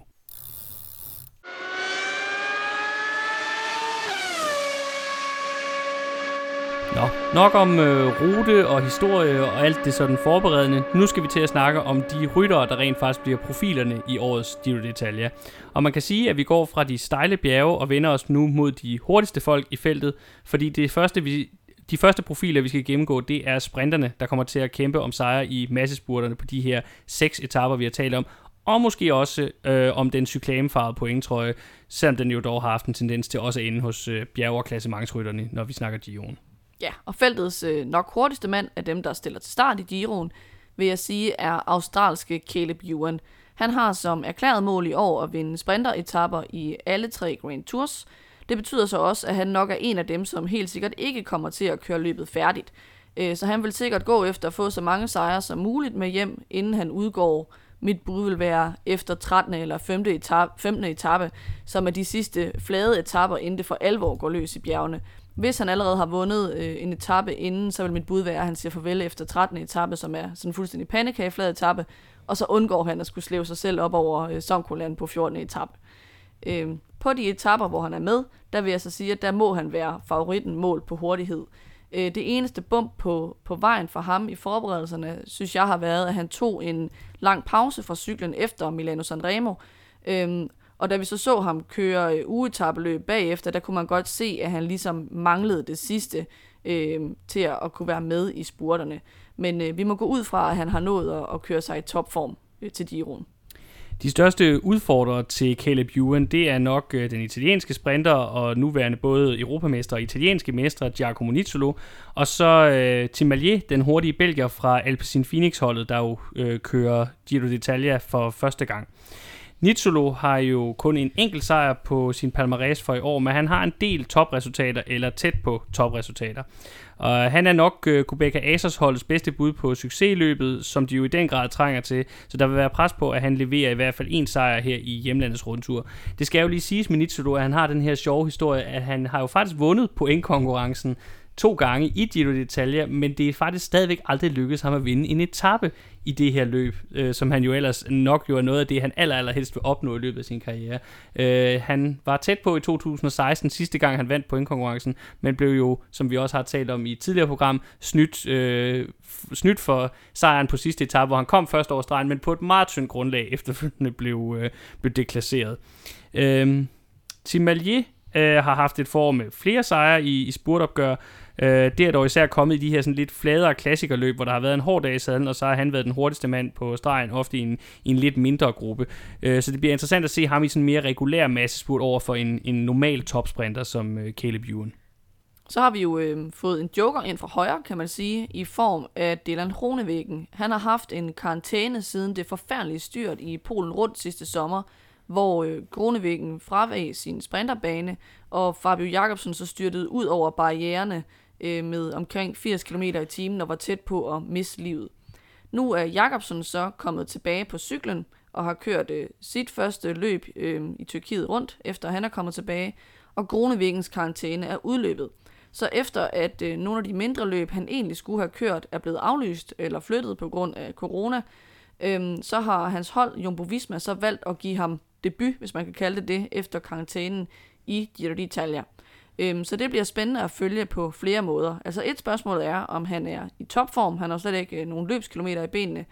Noget andet er, hvordan det vil være for ham at sidde i feltet igen og at skulle sprinte oven på den oplevelse, han har haft i Polen. Og så er der også hele spørgsmålet om, hvordan han vil blive taget imod af de andre i feltet, fordi at mange jo bebrejder ham for, at det gik så galt med Jakobsen, og mener, at, øh, at det helt og holdent var hans skyld, øhm, og at, øh, at han også skulle have været straffet øh, hårdere. Altså, der er jo nogen, der mener, at han skulle have været, øh, været retsforfulgt øh, juridisk for det også. Ja, så det er, det er et af de helt store spørgsmål, så en af de helt store joker i det her løb, det er at se ham tilbage i det professionelle cykelfelt og se, hvad han, hvad han kommer med. Øh, en anden, der selvfølgelig også skal nævnes øh, i den her sammenhæng, det er endnu en hjemmebanefavorit, nemlig Elia Viviani, øh, der var til start for KFD-holdet. Øh, han kæmper stadigvæk med at finde form efter snart halvandet år på det franske mandskab, øh, og så også efter, at han jo er blevet opereret i hjertet her i, i sæsonpausen inden årets sæson. Han vandt dog sin øh, første sejr som KFD-rytter for nylig, da han vandt det lille franske endagsløb Cholet Pédeloire, øh, men han mangler fortsat at bevise sig over for de allerbedste. Derudover så er der jo også Peter Sagan fra Borerholdet, som sidste år sled sig til en enkelt sejr i Gio'en, og som ellers har haft det lidt svært for ovenpå, at han havde corona i den sidste del af optakten til sæsonen. Men som vi så, så tog han en sejr i Romandiet rundt i op til Gio'en, så det kan være, at han er ved for alvor at finde øh, sine ben igen. Han er jo normalt også en mand, der er meget glad for at jagte pointtrøjer. Han har jo hele syv øh, grønne af slagsen fra turen, så det kunne også være et mål for ham her at vinde den øh, cyklamefarvede pointtrøje, som han fortsat mangler at have i sin samling. Men han får nok svært ved at matche Juan Malier og, og Nizzolo, når det kommer til topfart. Ellers så er der jo også øhm, UAE's øh, Fernando Gaviria, som er fuldstændig fænomenal, når han rammer formen og dagen. Øh, men det gør han så bare ikke så tit, efter han er skiftet til UAE. Det gjorde han tilbage øh, i 2018, hvor han øh, kørte fra Quickstep, gik fra at vinde en masse til ikke rigtig at vinde noget. Øh, så er der også øh, Treks unge italienske sprinter, Matteo Moschetti på bare 24 år, han vandt for nylig uh, Trofeo Alfredo Benda, så han kan måske endelig få sit gennembrud på hjemmebane. Han har ellers mest brilleret ved at vælte en masse og få ødelagt sin sæson af styrt og skader. Og så vil jeg gerne lige have lov at nævne en lidt sjov historie, synes jeg, uh, her til sidst uh, i vores uh, sprintergennemgang. Og det er en anden uh, hjemmebanemand, uh, men også en debutant, en debutant i en alder af hele 33 år, og det er Andrea Pascalon. Øh, det er sådan med ham, at han har jo kørt de sidste par øh, sæsoner, faktisk siden 2017 har han kørt for det belgiske Wanty-hold, øh, og han har tre gange været til start i turen for dem, også med rimelig succes, og har opnået en del øh, top 10 placeringer i den franske Grand Tour. Men fordi hans øh, belgiske arbejdsgiver indtil i år jo har været pro-kontinental hold, altså et hold på det næsthøjeste niveau, så er de aldrig øh, før i år blevet udtaget til Gio'en. Nu er holdet så jo blevet opgraderet til World Tour status, Øh, og det betyder jo så, at Pascaleren endelig i den her meget, meget høje alder for en cykelrytter, og ikke mindst for en sprinter, får lov at uh, debutere i sit hjemlands allerstørste cykelløb. Det synes jeg er en, øh, en meget, meget fed historie. Øh, og så øh, må vi jo så se, hvad han kan føre det til. Altså, han har jo alderen og egentlig også de sidste resultater imod sig. Det er ikke, fordi det er blevet til så meget her i år, og heller ikke i sidste sæson. Men øh, det kan jo være, at det her med at skulle køre på hjemmebane foran hjemmepublikummet for første gang, det kan give øh, et øh, skub øh, fremad fra den aldrende italiener, så han lige øh, svinger sig op til et øh, par sidste store præstationer i karrieren. Inden at vi går til at snakke om favoritterne til den samlede sejr, så synes jeg lige, vi skal runde nogle af de spændende unge nye navne, som er værd at holde øje med i årets Giro. Vi kalder det bevidst ikke en diskussion om, hvem der vinder ungdomstrøjen, for den kamp kommer jo til at stå mellem nogle af de unge rytter, der allerede er stjerner, f.eks. Charles Almeida, Remco Evenepoel og Egan Bernal. Så her fokuserer vi på dem, der måske står over for det store gennembrud, også selvom det nok ikke bliver dem, der vinder ungdomstrøjen. Ja, og også selvom det måske ikke er nogen, som overhovedet vil være klassementsryttere. Øh, den første, øh, jeg vil nævne, det er så godt nok en af dem, der godt kunne være det, Lotto Sudals Ham van Hugge. Han er øh, 23 år og har i foråret kørt stabil med en 11. plads i Paris-Nice som øh, det bedste samlede resultat. Og man kan sige, at han har sådan en, en alder og en udvikling, som man for nok bare fem år siden havde sagt, det var sørme med et lovende ung talent. Øh, det er bare fordi, vi ligesom har vendet os til lynhurtigt, at der er folk som Evenepoel og Pogacar, som stormer ind og bare er stjerner fra dag 1. I sidste års øh, Giro, der lavede ham Van Hugge en tredjeplads og en sjetteplads på etapper, så der kunne godt være en etappesejr gemt i ham, eller en top 15, alt efter om han ville øh, gå efter etapper eller prøve at køre noget klassement. Jeg håber, at han vil gå efter etapperne, fordi det er sjovere, vil jeg sige, at komme hjem med en etappesejr end med en 15. plads. Men det kan også godt være, at holdet vælger at sige, du skal have noget erfaring med, hvordan det er at køre tre ugers klassement, så nu kører du øh, og tager det dag for dag, og så ser vi, hvad du kan drive det til. Men øh, ham kan man i hvert fald godt holde et øje på undervejs i løbet. Ja, også fordi der kommer nok til at være rimelig frie rammer for Lotto Sudal-rytterne, ud over de etapper, hvor der skal køre spurter for Caleb Ewan, ellers er de jo ikke et hold, der sådan det traditionelt gør sig ret meget i at køre efter samlede klassementer. Så der, der er flere muligheder for Van Hugge. Øh, så vil jeg tillade mig nu at tage danskerhatten på og nævne Mikkel Honoré, der jo er til start for, for The König Quickstep. Vi ved stadigvæk ikke helt, hvilken ryttertype han er. Altså sidste år var han uhyre tæt på at tage en etappesejr i Gion i en sådan lidt ardennerlignende afslutning, hvor han så blev overhalet af Diego Lisi og Peter Sagan på de aller sidste meter. Her i foråret har han vist øh, sig altså rigtig flot frem med en etappesejr i det lille løb Copa Bartali, øh, hvor han i øvrigt også blev to og samlet efter en anden dansker, Jonas Vingegaard, og så har han jo også lige senest hentet en etappesejr i det meget prestigefulde ugetabeløb Baskerlandet rundt. Så hvis han får lidt frihed øh, i den stjernespækkede quickstep-trup, så kunne man måske godt se ham køre en, en udbrudssejr hjem. Men der er også en risiko for, at han mest skal sidde og arbejde for sine kaptajner. Ja, en udbrudsetappe, eller i virkeligheden altså lidt ligesom sidste år, sådan en, øh, en Ardenner-lignende afslutning. Det er der nogle af de første etapper, hvor det godt kunne ligge okay til ham, hvor det er sådan lidt opadgående i, øh, i finalen. En anden, øh, som jeg synes, der er værd at holde øje med, det er Jefferson Cepeda fra Androni Giocattoli-holdet. Øh, det er en lidt sjov historie med det hold, fordi de skulle egentlig slet ikke have kørt Giro d'Italia. Men for et par uger siden, der var der en af rytterne på det lille italienske hold, øh, Vini Zabu, der testede positiv for et dopingpræparat. Og det resulterede så i, at holdet øh, trak sig fra Giroen på grund af den sag. Det var deres øh, anden dopingsag inden for ikke specielt lang tid. Øh, Øh, og så fik Androni så pladsen i stedet for. Cepeda han har set brandvarm ud her i optakten, hvor han var tæt på at kunne følge med Simon Yates og Piero Bilbao i Tour of the Alps, et af opvarmningsløbene til Giro d'Italia, og han blev nummer 4 sammenlagt i det løb. Så det bliver virkelig spændende at følge ham. Øh, han er nok ikke helt klar til, vil jeg ikke tro, at skulle køre klasse mange hen over tre uger. Han er meget ubeskadet blad, så det er lidt svært for os at sige. Så jeg bliver overrasket, hvis han kører klassement. Men han kunne i hvert fald godt være øh, god for en udbrudssejr i de høje bjerge øh, i løbet af løbet. Movistar, de kommer jo til at køre for spanske Mark Soler, og ham taler vi om lige om lidt, når vi skal gennemgå favoritterne til den samlede sejr. Men blandt hans hjælperytter, der er der unge Matteo Jorgensen, som de udenlandske speaker efter sine har lidt svært ved at skælne fra danske Mathias Norsgaard Jørgensen, som jo også er på Movistar-holdet. Men øh, Matteo Jorgensen, der er altså tale om en ung amerikaner, der ser ud til at have rimelig habile klatreevner. Øh, et stort øh, samlet klassementsresultat er nok ikke lige, hvad vi skal forvente allerede nu, men øh, jeg vil forvente at se ham røre på sig, i for eksempel i forhold til udbrud på bjergetapper, hvis han får, får frie tøjler til det undervejs. Øh, så skal vi måske til nogle af de lidt mindre sandsynlige øh, stjerneskud, men som vi dog godt kan tale lidt om alligevel. Frances Deschamps har Attila Valter med på holdet. Han er bare 22 år og bliver egentlig regnet for et kæmpe talent. men han havde bare en virkelig svær første sæson som professionel sidste år, og i foråret, der har han virkelig også let efter formen til synligheden uden rigtig at finde den. Så mm, altså, hvis han har kunnet nå at komme i form inden Giroen, så kunne der godt være øh, nogle flotte udbrudsresultater i ham. Øh, måske i løbet af anden halvdel, hvor der måske er større sandsynlighed for, at han kan have fundet formen. Men øh, man kunne også godt frygte, at han bare fortsætter med at, at køre lidt under radaren, fordi at han simpelthen ikke øh, har ramt niveauet øh, til at være med i, i den professionelle top endnu. Det er altså også hårdt, at man, man et eller andet sted lidt bliver betragtet som en skuffelse, når man som 22-årig er set som talent og ikke helt har slået igennem endnu. Der har Pogacar altså virkelig lagt et, et umenneskeligt pres på de andre unge rytter i, øh, i feltet.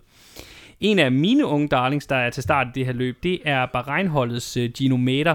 Han var tilbage i 2018 en del af denne her øh, Schweizer sandwich ved øh, U23 VM i Østrig, der sikrede hans mere kendte landsmand Mark Hirschi øh, sejren. Øh, Mark Hirschi blev U23 verdensmester ved den lejlighed, mens Amader selv øh, tog til takke med fjerdepladsen. Hans start som professionel har dog været mere problematisk end Hirschis med to meget svære første sæsoner hos på det hold, som vi i dag kender som Kubeka Asers, øh, øvrigt også kendt som Talentkirkegården. Øh, men efter skiftet til Bahrain sidste år, så kom der lidt mere skub i tingene med blandt andet en samlet 20. plads i Vueltaen, hvor han også blev nummer to på næstsidste etape. Og netop en anden plads blev det også til tidligere i år på kongetappen i Paris-Nice, hvor han havde været i udbrud hele dagen for så at blive snydt af Roglic på målstregen. Jeg tror mest, at øh, vi skal regne med at se ham hjælpe Landa i år, men måske kan han presse sig selv ind i top 15, hvis formen er til det. Ja, på det hold, der bliver det svært. Jeg tror, hvis der er nogen, der presser sig ind i top 15 hos dem, så bliver det nok snarere Pelo Bilbao. Ja. Han, øh, han er ikke så højt op i hierarkiet. Jeg tror mere, det er, hvis han får frihed til at, at få lov at køre en etappesejr hjem. Det er nok mere sandsynligt. Vi kan også lige øh, vende øh, to meget forskellige talenter i Jumbo Vismas trup. Øh, de har øh, Tobias Foss med, øh, som forud for sidste sæson, lidt ligesom Valter, var udråbt til at være et stort talent, men som også har haft svært ved at vise det med resultater. Han skal nok øh, bakke kaptajn George Bennett op, og nok også med for at lære, men hvis han får lidt frihed, så kunne det godt blive spændende at følge ham. Han har især en virkelig god øh, enkeltstart. Øh, Jumbo har også øh, unge David Dækker med. Han er nok lidt ked af, at Gronevæggen lige pludselig har fået plads på Gio-holdet, fordi ellers så var David Dækker selvskreven til at skulle køre spurterne for holdet. Han så brølstærk ud tidligt på året i UAE Tour, hvor han tog to andenpladser bag ved Sam Bennett, som nok er den bedste sprinter i feltet lige nu. Men han har ikke øh, kørt specielt mange løb siden, så øh, spørgsmålet er, om han har fundet formen i smug ved at træne. Øhm, fordi hvis han har det, og hvis Kronevæggen af den ene eller den anden grund ikke slår til, så kunne han altså godt være en outsider til en spurtsejr eller nogle top 3 placeringer på de flade tapper. Nu kommer vi så til det. Kampen om den lyserøde føretrøje, Malia Rosa. Og i år må vi sige, at det igen er virkelig åbent, hvem der stiller sig øverst på podiet i den lyserøde føretrøje, når vi når til Milano. Øh, og det er kun blevet sværere at spå om, fordi mange af rytterne har valgt at forberede sig i højdetræningslejre, i stedet for at køre opvarmningsløbende. Så mange ved vi ikke helt, hvor står rent formmæssigt. Men det hold, der på papiret kommer med den stærkeste trup, og som nok er de største favoritter til at vinde, det er igen, ligesom sidste år, Team Ineos. Ja, Ineos øh, har jo faktisk sidste års vinder på holdet, Tau Gegenhardt. Men han stiller ikke til start, fordi han skal køre Tour de France i år. Så et-tallet det går i stedet for til deres øh, kaptajn, Egan Bernal, den tidligere turvinder, som bliver bakket op af blandt andre Dani Martinez og Pavel Sivakov. Så man må sige, at selvom de ikke har den forsvarende vinder med, så er det et stjernespækket hold, de sender afsted til Giroen.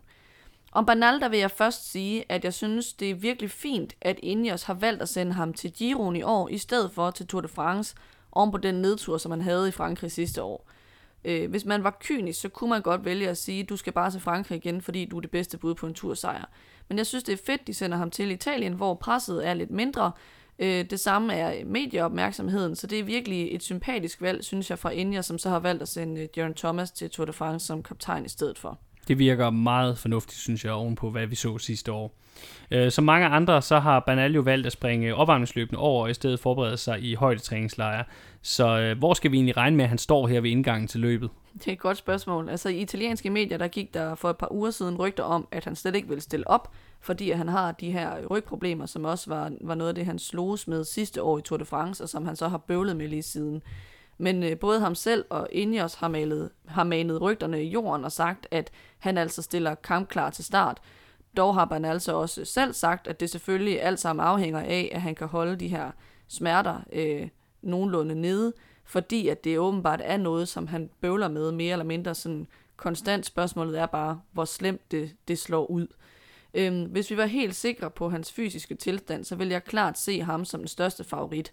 Det er en bjergrig rute, som virkelig ligger godt til ham.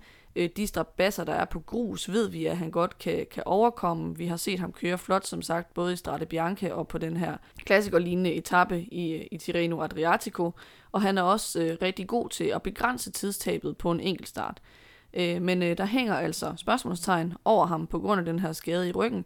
Og så må vi også sige, at han bare har været meget svingende i foråret, nok også på grund af den her skade hvor han øh, nogle dage har set øh, stjerne godt ud, for eksempel i Strade Bianche, og så andre dage, især på bjergetapper, øh, lige pludselig øh, ikke har lignet den gamle Banal.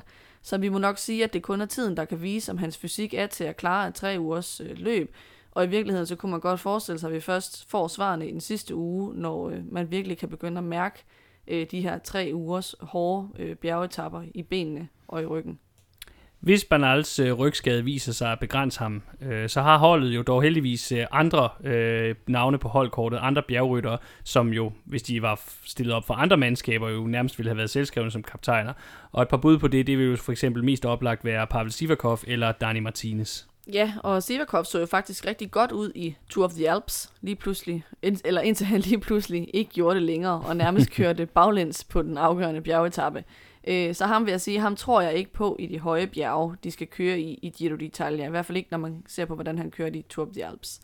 Øh, Dani Martinez øh, lignede i Tour of the Alps, synes jeg, en, der var på vej i form, men som måske ikke helt havde ramt endnu, og det er ikke nødvendigvis noget dårligt tegn, fordi at, øh, man jo skal top i anden halvdel af, af Giro d'Italia. Men jeg kan godt være usikker på, om han møder op i topform fra begyndelsen i Giroen, eller om han måske lige øh, får et dyk i, i Apenninerne, de første bjergetapper, de skal ud på.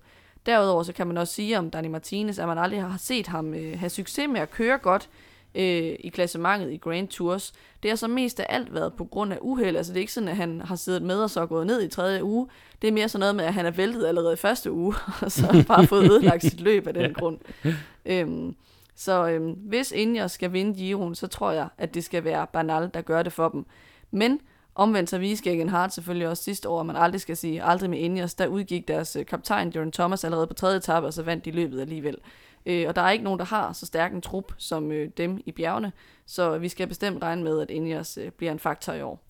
Ja, og altså, hvis der er nogen, der måske bare til dels kan matche dem, altså det er der ikke nogen, der kan, men hvis der er nogen, der, der kommer tæt på, så kunne det måske være lidt overraskende, det Køning Quickstep, som jo ellers ikke er kendt for at være det mest bjergfokuserede hold. Øh, de kommer så til start her i år med en meget bjergfokuseret trup. De har sidste års nummer 4, den unge portugiser Joao Almeida. Så har de stortalentet Remco Evenepoel, som vi jo ikke har set køre løb, siden han styrtede så frygteligt ud af Lombardiet rundt sidste år. Øh, der er den lette britiske klatrer James Knox, og så er der hjemmebanefavoritten Ålen Masnada, som er solid både i bjerge og også kører en ganske hederlig enkeltstart. Længe var det jo egentlig meldt ud, at Evenepoel skulle køre løbet som kaptajn, og fra sæsonens start var det ikke meningen overhovedet, at Almeida på trods af sidste års fjerdeplads skulle køre med i Dion. Men nu er Almeida altså på holdkortet, og Evenepoel har sagt til medierne, at det er Almeida, der er kaptajnen i bjergene som udgangspunkt. Så hvad skal vi egentlig tro om øh, Quicksteps chancer for en øh, samlet sejr? Ja, det er igen et rigtig godt spørgsmål, for vi har jo ikke set manden køre på cykel siden, øh, siden sommeren, hvor han væltede og brækkede hoften. Øh, hvis man kigger på bookmakerne, så kan man se, synes jeg, noget overraskende, at han faktisk er blandt øh, dem, der betragtes som de største favoritter til at vinde løbet, altså i vindepol. Jeg vil så sige, at øh, chancen for sejr, den tror jeg altså ikke på, er specielt stor, fordi det sjove med Evenepoel er, at selvom alle har de her kæmpe forventninger til ham i Grand Tour, så har vi faktisk aldrig set ham køre et tre ugers etabeløb. Han har aldrig kørt en Grand Tour, fordi han er så ung selvfølgelig. Øh, det var meningen, at han skulle have kørt Giroen sidste år, men så var det så, at han styrtede lige inden og ikke kom med. Han har ikke kørt løb siden sidste sommer, øh, så det vil sige, selv hvis han er i virkelig god form og har fået trænet rigtig godt, og der ikke er noget med hans skade længere, så mangler han øh, løbskilometer i benene, han mangler løbsrytme.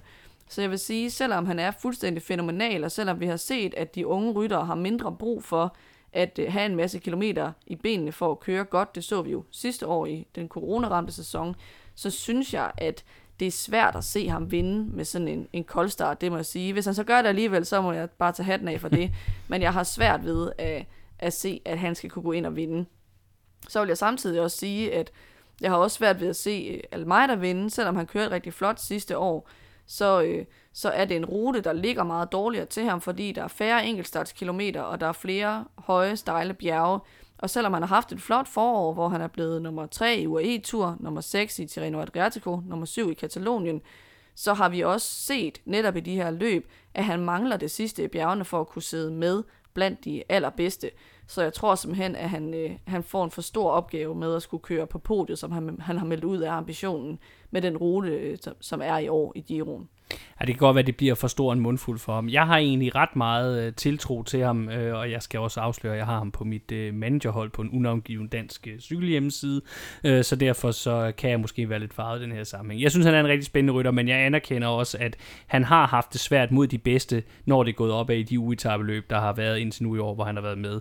Og, og det burde jo kun blive endnu mere tydeligt, når vi så skal, skal se det over tre uger, som vi skal nu.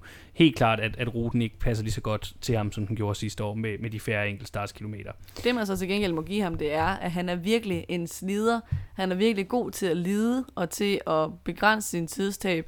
Og jeg tror, at i modsætning til mange andre, så vil det ikke øh, ramme ham hårdt, at, øh, at løbet er udmagende, fordi at han virker som typen, der egentlig kører på en dieselmotor, mm. øh, og er rimelig øh, holdbar og god til at tage nogle tæsk. Øh, så det er ikke sådan, at jeg tror, at han bare eksploderer i u 3. Nej, han, han ligner ikke sådan en, der bare lige pludselig punkterer, og så er han fuldstændig færdig, sådan som vi øh, ved, at der er tendensen. Men nogle af de andre favoritter, som vi vil komme til senere i det her løb. Vi skal lige nævne øh, hjemmebanefavoritten Marsnada også. Øh, ham har vi jo set køre lidt på forhånd. Han kørte rigtig godt i Romandiet rundt, også på den svære kongetappe, der jo foregik i frygtelige vejrforhold. Der blev han øh, nummer 5 øh, på efter knap 20 km opkørsel i fuldstændig forfærdelige forhold, og han kom jo blandt andet bedre ind end, end en mand som Richie Port. Så øh, han kunne godt være en joker, ligesom man Almeida, så har han også en, en ganske udmærket enkeltstart. Nok ikke helt på Almeidas niveau, men, men det er i hvert fald noget, han kan bruge til sin fordel, i modsætning til visse andre af løbets mulige favoritter. Ja, jeg tror godt, man kunne se Ålen sno sig ind i en top 10 igen i år, ligesom han gjorde sidste år. Især fordi at Quickstep jo har øh, det her med, at de godt kan lide at have et, øh, et fladt hierarki og lade flere af deres ryttere lægge til i klassementet, i stedet for at ofre alle for en kaptajn. Han er kun nummer tre i hierarkiet selvfølgelig, men øh, hvis en af de andre hurtigt flopper, så kunne han godt øh, komme med på, på et ydermandat i top 10, tror jeg. Team DSM, det hold, der sidste år hed Team Sunweb, stiller op med en anden af sidste års Gios helt store gennembrud, nemlig Jai Hindley. I løbet af de sidste dage af sidste års italienske rundtur, der skubbede han jo sin kaptajn, Vilko Keltermann, et trin ned af podiet, øh, kom i en lyserød føretrøje, og så tabte han den jo så igen på den sidste dag på enkeltstarten, hvor han øh, øh blev slået af Tao Gegenhardt. Så han fik sin øh, Grand Tour ilddåb han er i år øh, flankeret af nyindkøbte Roman Bardet, den tidligere Tour de france tour som endelig har fået lov til at køre den italienske rundtur i stedet for hjemlandets øh, store løb i Frankrig, øh, og forhåbentlig for hans vedkommende med lidt mindre pres på, end han har været vant til de sidste mange sæsoner. Ja, det bliver klart spændende at se Bardet i en friere rolle, end den han har haft på AG2R, hvor presset for at levere i Tour de France bare har været enormt. Det var jo egentlig meningen, at han skulle have kørt Giroen sidste år, så fordi at øh, hele sæsonprogrammet blev lavet om, så endte han med at køre Tour de France alligevel. Jeg vil sige, at øh, selvom han er den, øh, har været den mindst skarpe af DSM-rytterne i optakten, så er det nok ham, jeg vil tro mest på den helt store overraskelse fra. Altså vi skal jo ikke glemme, at bare det er blevet nummer to i Tour de France øh, for ikke specielt mange år siden. Så i virkeligheden, så kunne han jo godt i et eller andet vildt scenarie trylle en, en kanin frem af hatten. Og det er jo faktisk en rute, som ligger virkelig godt til ham. Der er ikke specielt meget enkeltstart, der er masser af bjerge. Han kan godt finde ud af at køre på grus, det har vi set fra Strade Bianca, hvor han er kommet på podiet. Så det kunne virkelig være sjovt at se, hvad en Bardet i topform og uden pres kunne drive det til på sådan en her Giro d'Italia-rute. Så jeg vil altså sige, at det kræver, at han kommer i væsentligt bedre form i løbet af Giroen, han har været i optakten, men det skal man heller ikke udelukke på en rute, hvor der virkelig er behov for, at man topper i anden halvdel. I optakten, der har Hindley egentlig set øh, rigtig godt ud, synes jeg, i bjergene i Tour of the Alps. Han har lignet en, der var på vej i form uden at have ramt den for tidligt, men han har haft en optakt, der har været meget plaget af styrt, både i Paris-Nice og så senest her i Tour of the Alps, hvor jeg tror, han er nummer 6 samlet, da han udgik øh, ovenpå et styrt. Øhm, så alt afhængig af, øh, hvor de står henne formmæssigt oven på nogle lidt øh, forskellige optakter, øh, så tror jeg godt, at, at en af dem kunne levere en overraskelse og, og ende på, på podiet. Ja, jeg vil faktisk sige, at øh, jeg synes, man skal holde øje med i den sammenhæng, at øh, Hindley jo heller ikke havde vist synderligt meget sidste år, og også kørt lidt anonymt i starten af løbet, og så kom han bare som lyn og torden i den anden halvdel, og, og det tyder på, at han er den her type af rytter, der bare kører sig bedre og kører sig i form i løbet af tre ugers etabeløb, og hvis han kan gentage det, så synes jeg ikke, vi skal afskrive ham helt til podiet, netop med tanke på, hvad han præsterede sidste år. Jeg ved godt, at, at det ikke er det, optakten har tydet på, men jeg synes, jeg synes, det er værd at have med i tankerne, når man vurderer det her op til Gion, at øh, huske på, hvordan han, han kørte sig til sin meget, meget flotte andenplads sidste år. Så er der jo Simon Yates. Han, ja, og det er okay, at der grines lidt her.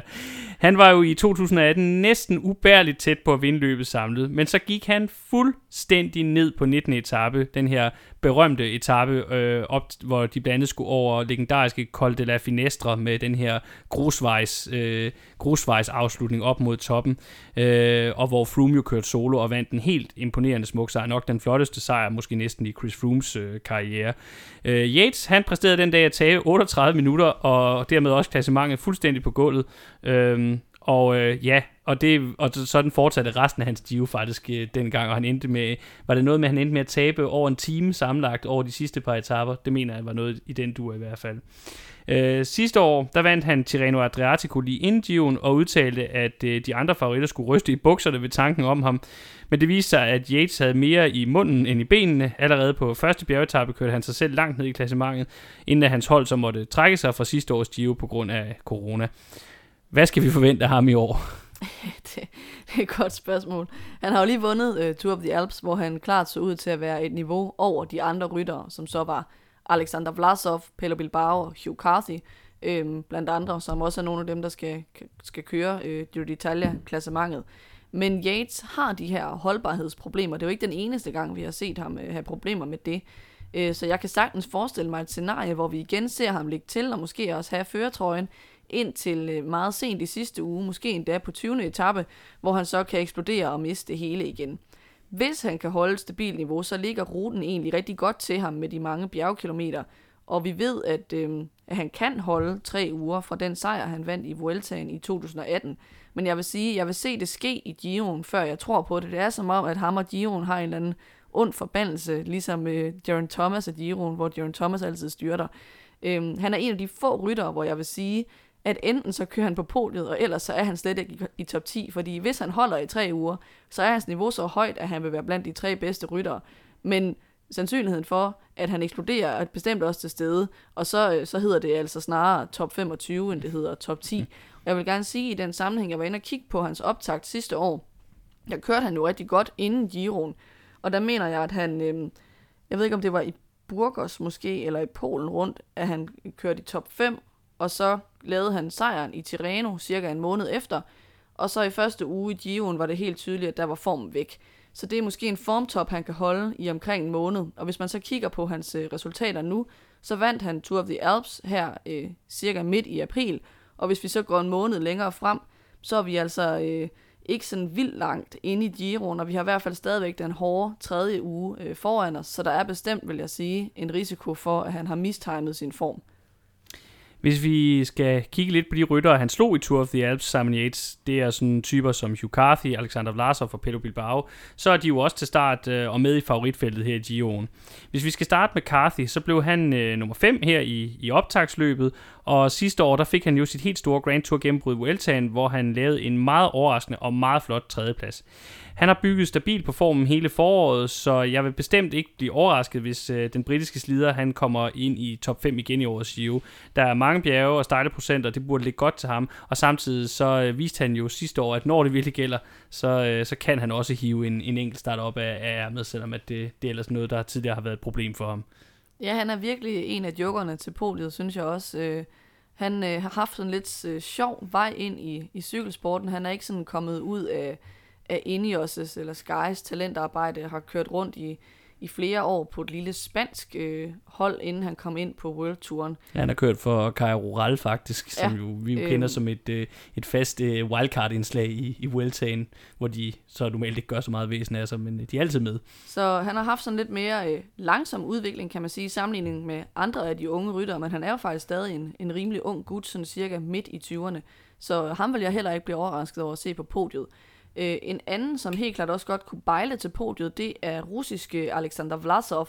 Men i modsætning til Carthy, så har vi jo så ikke set ham køre på podiet i en Grand Tour før. Sidste år i Vueltaen, der kom han ind i løbet oven på en ordentlig omgang mavevirus, så han endte med at tabe en masse tid på de første to bjergetapper, og måtte så nøjes med en samlet 11. plads.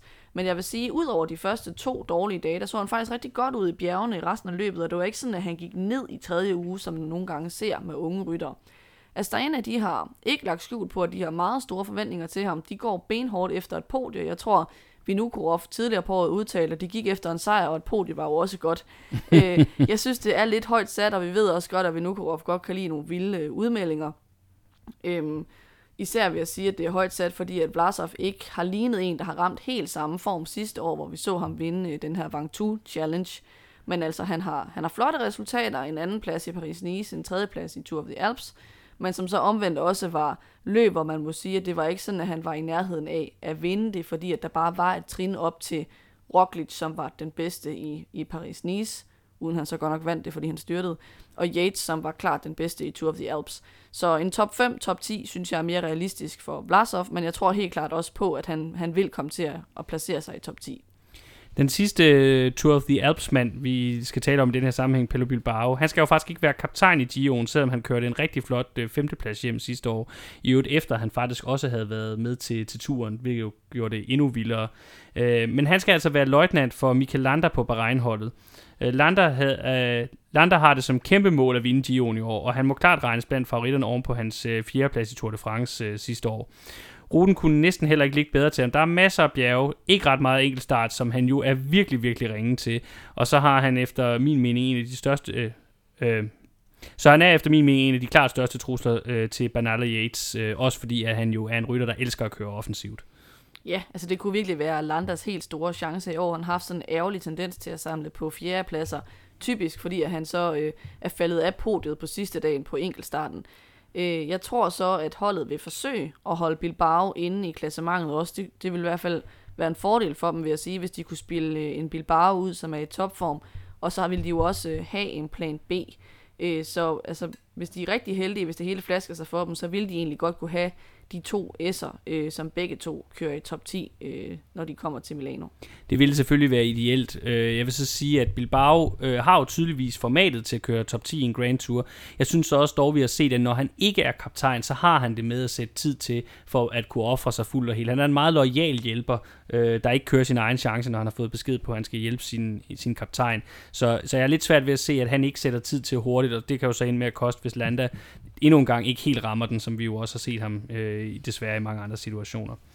Et andet hold, der har en del S'er i ærmet, det er Trek Segafredo. Øh, Trek, øh, Segafredo er jo et italiensk kaffemærke, så det er klart, at øh, Giro d'Italia er en kæmpe prioritet for dem. Øh, og det kan også ses på truppen, udover at den helt store stjerne Vincenzo Nibali selvfølgelig er til start, så har de også øh, hollandske Bauke Mollema og den unge hjemlandets unge held Giulio Ciccone med, øh, blandt dem, der er til start i Torino her den øh, 8. maj. Ja, og så det helt store spørgsmål for Trek, det er selvfølgelig, om Nibali rent faktisk er klar til tre ugers etabeløb. Han væltede på en træningstur kort før Tour of the Alps, som han egentlig skulle have kørt, og brækkede noget i hånden. Han blev så lynopereret af en speciallæge. Han fik udviklet sådan en speciallavet carbonskinne, som han har lagt nogle videoer op af på Twitter, som har gjort det muligt for ham at begynde at træne på landevejen næsten med det samme. Det mindede mig lidt om den scene, der er i Star Wars, øh, de gamle Star Wars-film, der hvor Luke Skywalker har fået hugget hånden af, og så får den der øh, kunstige, øh, hyperteknologiske hånd sat på, som øh, man så ser blive, blive sat på. Det mindede mig lidt om det, da vi så den her skinne på, på Nibali. Men han har i hvert fald øh, valgt at bruge teknologien øh, til det ypperste for at kunne øh, få sin træning tilbage på sporet. Øh, optakten har helt klart ikke været optimal, selvom han er meldt til start nu. Så jeg vil sige, at det, det er tvivlsomt, om han er i form, og også om han kan køre ordentligt, hvis øh, altså, han har ikke lagt skjul på, at der er smerter i den her hånd. Øhm, noget andet, der også kunne være en bekymring i den sammenhæng, det er, at han jo er den her type af rytter, ligesom Valverde, som har brug for at have mange løbskilometer i benene for at være klar. Det så vi også øh, sidste år, hvor han kun blev nummer syv samlet i klassementet og var dybt skuffet over det øh, og som i det hele taget også har fået mange til at sætte spørgsmålstegn ved, om hans tid som klassementsfavorit i Grand Tours måske er forbi. Øh, og det påpegede han jo også et eller andet sted lidt selv undervejs i Giroen sidste år, hvor han som kommentar til, at det var de unge ryttere, der kørte godt, øh, sagde No Giro for Old Men, øh, reference til den film, der hedder No Country for Old Men. Så altså det, som ham og holdet nok skal klynge sig til af håb, det er, at han kan køre sig i form undervejs, kan lade være med at sætte alt for meget tid til i løbet af de første 10 dage. Øhm, og man kan sige, at i den sammenhæng, så er det jo ikke helt tosset, at de værste udfordringer ligger i anden halvdel, hvor han så skal håbe på, at han med nogle store togter kan, kan trække noget af den tabte tid tilbage, som vi jo har set ham gøre før. Øh, med en optimal forberedelse, så vil jeg tro på en top 5 til ham, især nu, hvor man kunne have haft en sæson med øh, en del flere løbskilometer i benene, som vi har set, at Valverde har haft stor gavn af. Nu hælder jeg nok mere til en top 10 eller en total flop og did not finish oven på den her skade, og det synes jeg er smadret ærgerligt, fordi det kunne faktisk have været sjovt at se Nibali i topform på den her rute. Så er det jo så godt for hans hold Trek, at de jo så har nogle andre stærke kort, som vi allerede har nævnt i form af Molema og Chicone. Øh, hollænderne er jo efterhånden blevet 34, og i de senere år har han egentlig mere fokuseret på øh, de mest bjergrige endagsklassikere, end på det samlede klassement i etabeløb. Og det er faktisk to år siden, at han sidst lykkedes med at køre top 10 i en Grand Tour. Uh, han har egentlig haft en fin sæson i år med, sejr, med en sejr i det mindre endagsløb Trofeo La Guelia, der jo også køres i Italien. Tre andre top 10 placeringer i endagsløb herunder en 8. plads i Flash Vallon. Så blev han nummer 11 i Liège-Bastogne-Liège her for ganske nylig lige op til, øh, og han har også en etappesejr i øh, det lille franske etabløb Tour de Haute Men i Baskerlandet, som jo var sådan hans øh, etabeløbsmæssige optakt til det her løb, der fejlede han fuldstændig i den samlede stilling, og han endte faktisk med at udgå. Så ja, altså, jeg vil ikke helt afvise, at han stadig kan ende med at placere sig i udkanten af top 10, men jeg tror mere på, at han henter en flot etappesejr undervejs øh, end et stort samlet resultat. Det kunne for eksempel være, hvis Nibali må erkende, at det ikke kan lade sig gøre, så kunne Mollema jo få en fri rolle til at jagte en, en, øh, en, en stor sejr på en af de øh, hårdeste bjergetapper. Så er der jo Chikone, Chicone, som øh, trackholdet jo ikke har lagt skjul på, at de håber og regner med, bliver den helt store, øh, altså næste store italienske Grand Tour-stjerne, som ligesom skal bære arven videre fra Nibali, både for Italien og for holdet. Så ideen er, at han skal bruge Giroen til at suge den sidste læring til sig fra Nibali, idé om mesterlærer, inden Ciccone så selv skal være kaptajn i Vueltaen senere på året. Men øh, det kan jo også være, at han bliver nødt til at tage den kaptajnrolle på sig lidt før, hvis Nibali viser sig at flop rimelig tidligt i løbet. Chikone har kørt fint her i foråret, men han har været tættere på top 10 end top 5 i, i bjergene, når vi har set ham køre etabeløb. Så jeg synes, at han ligner en ung rytter, som er på vej frem, men som måske lige mangler det sidste, før han kan regnes med i den absolute elite. Jeg vil sige, at jeg bliver positivt overrasket, hvis han ender i top 10, og, og vi ved heller ikke i virkeligheden, om han rent faktisk er typen, som kan køre et tre ugers etabeløb, eller om han mere er sådan en rendyrket bjergrytter, som vil egne sig bedre til at køre efter bjergtrøjer, som man sådan så det i, i gamle dage med de her rendyrkede bjergrytter og kørt efter det i stedet for. Det må tiden vise. Ja, jeg, jeg hælder nok mest til, at han nok mere er i den sidste kategori med det, jeg har set ham køre indtil videre. Og i forhold til et, et samlet resultat, så er der med ham også en, en, en kæmpe udfordring i forhold til den her næsten 30 km lange enkeltstart den sidste dag. Der, der kan han ende med at blive kørt fuldstændig i smadret. Øhm, et hold, vi ikke har talt så meget om endnu, eller faktisk slet ikke har talt om endnu, det er jo Jumbo Visma, som vi er vant til at se være totalt dominerende, når vi snakker etabeløb. Øh, og det er jo, fordi det er jo ofte, når de er til start i et etabeløb, så handler det jo hele jo om Primoz Roglic.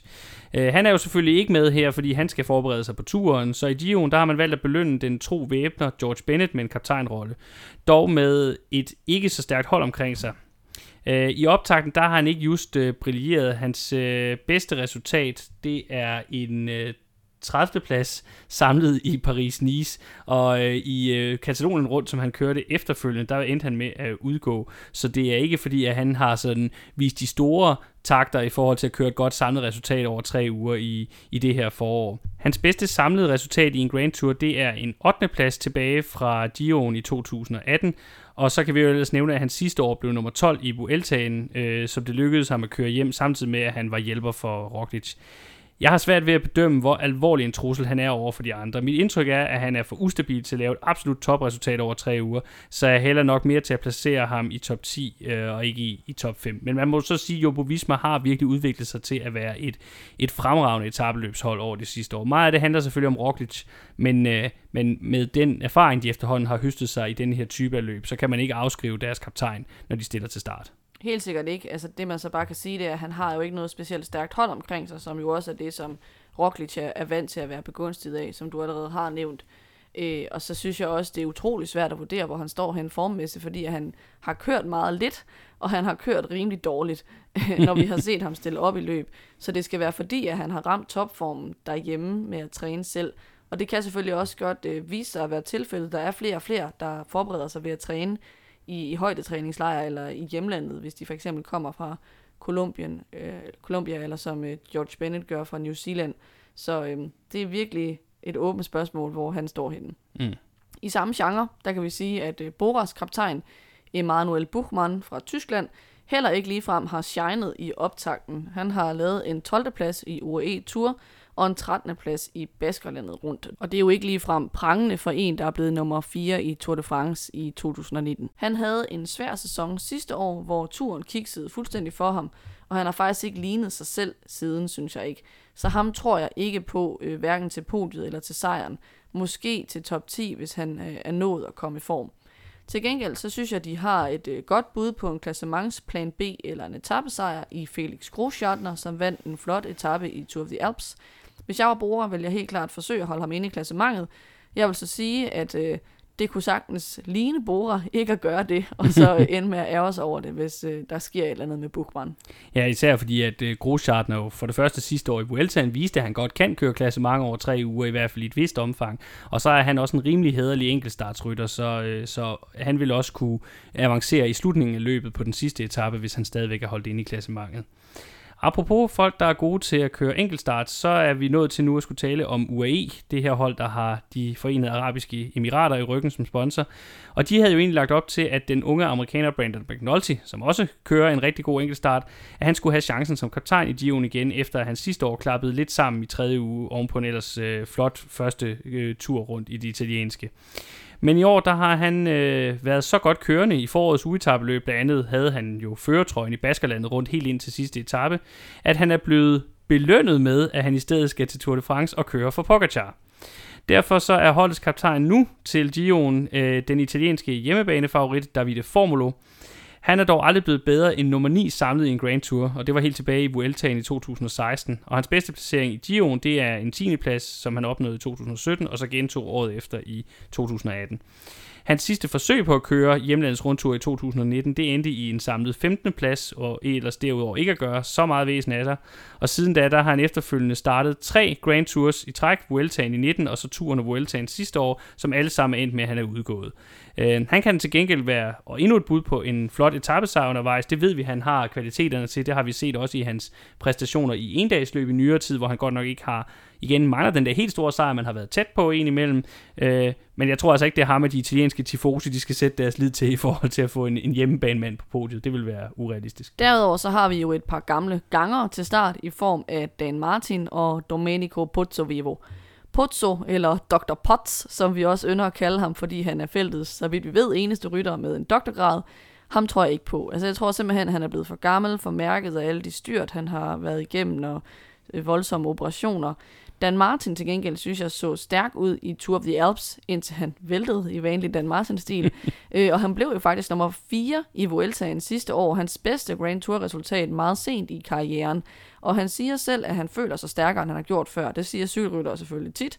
Men øh, jeg vil bestemt ikke afskrive Dan Martin hverken til top 10 eller til top 5. Øh, han skal selvfølgelig klart ses som en outsider, men ruten ligger godt til ham, og hvis han kan undgå dumme styrt og uheld, så øh, er han helt klart en rytter, som godt med hans slider hjerte kan arbejde sig til en top 5 placering. Som det aller sidste, så vil vi selvfølgelig også lige vende Movistar, som jo er et af de her traditionelle klassementshold. Det har jo altid været klassementerne i de store Grand Tours, der har ligesom været deres hovedmål og varemærke som, som cykelhold. Deres bedste kort til Giro i år, det er nok øh, Marc Soler, øh, den unge spanier, men hans bedste resultat i en Grand Tour so far, det er altså 9. plads i Vueltaen i 2019. Han tog OK ud i optakten i Romandiet rundt, hvor han måtte slippe de bedste bjergryttere meget senere på den afgørende stigning på kongetappen, end jeg selv havde troet, at han ville gøre. Øh, og han begrænsede sit tidstab til mindre end et minut. Men selv hvis han har en god Gio, er bunden eller udkanten af top 10 nok maksimalt det bedste for ham, altså i forhold til, hvad han kan opnå. Så jeg vil hellere se ham gå efter etappesejr, som han gjorde i Vueltaen sidste år, end jeg vil se ham gøre et forsøg på at køre efter den samlede sejr, for jeg tror reelt set ikke, han har formatet til det. Med alle dem, vi har gennemgået, så lander vi altså på et favoritfelt, der er stort nok til at udfylde hele top 20.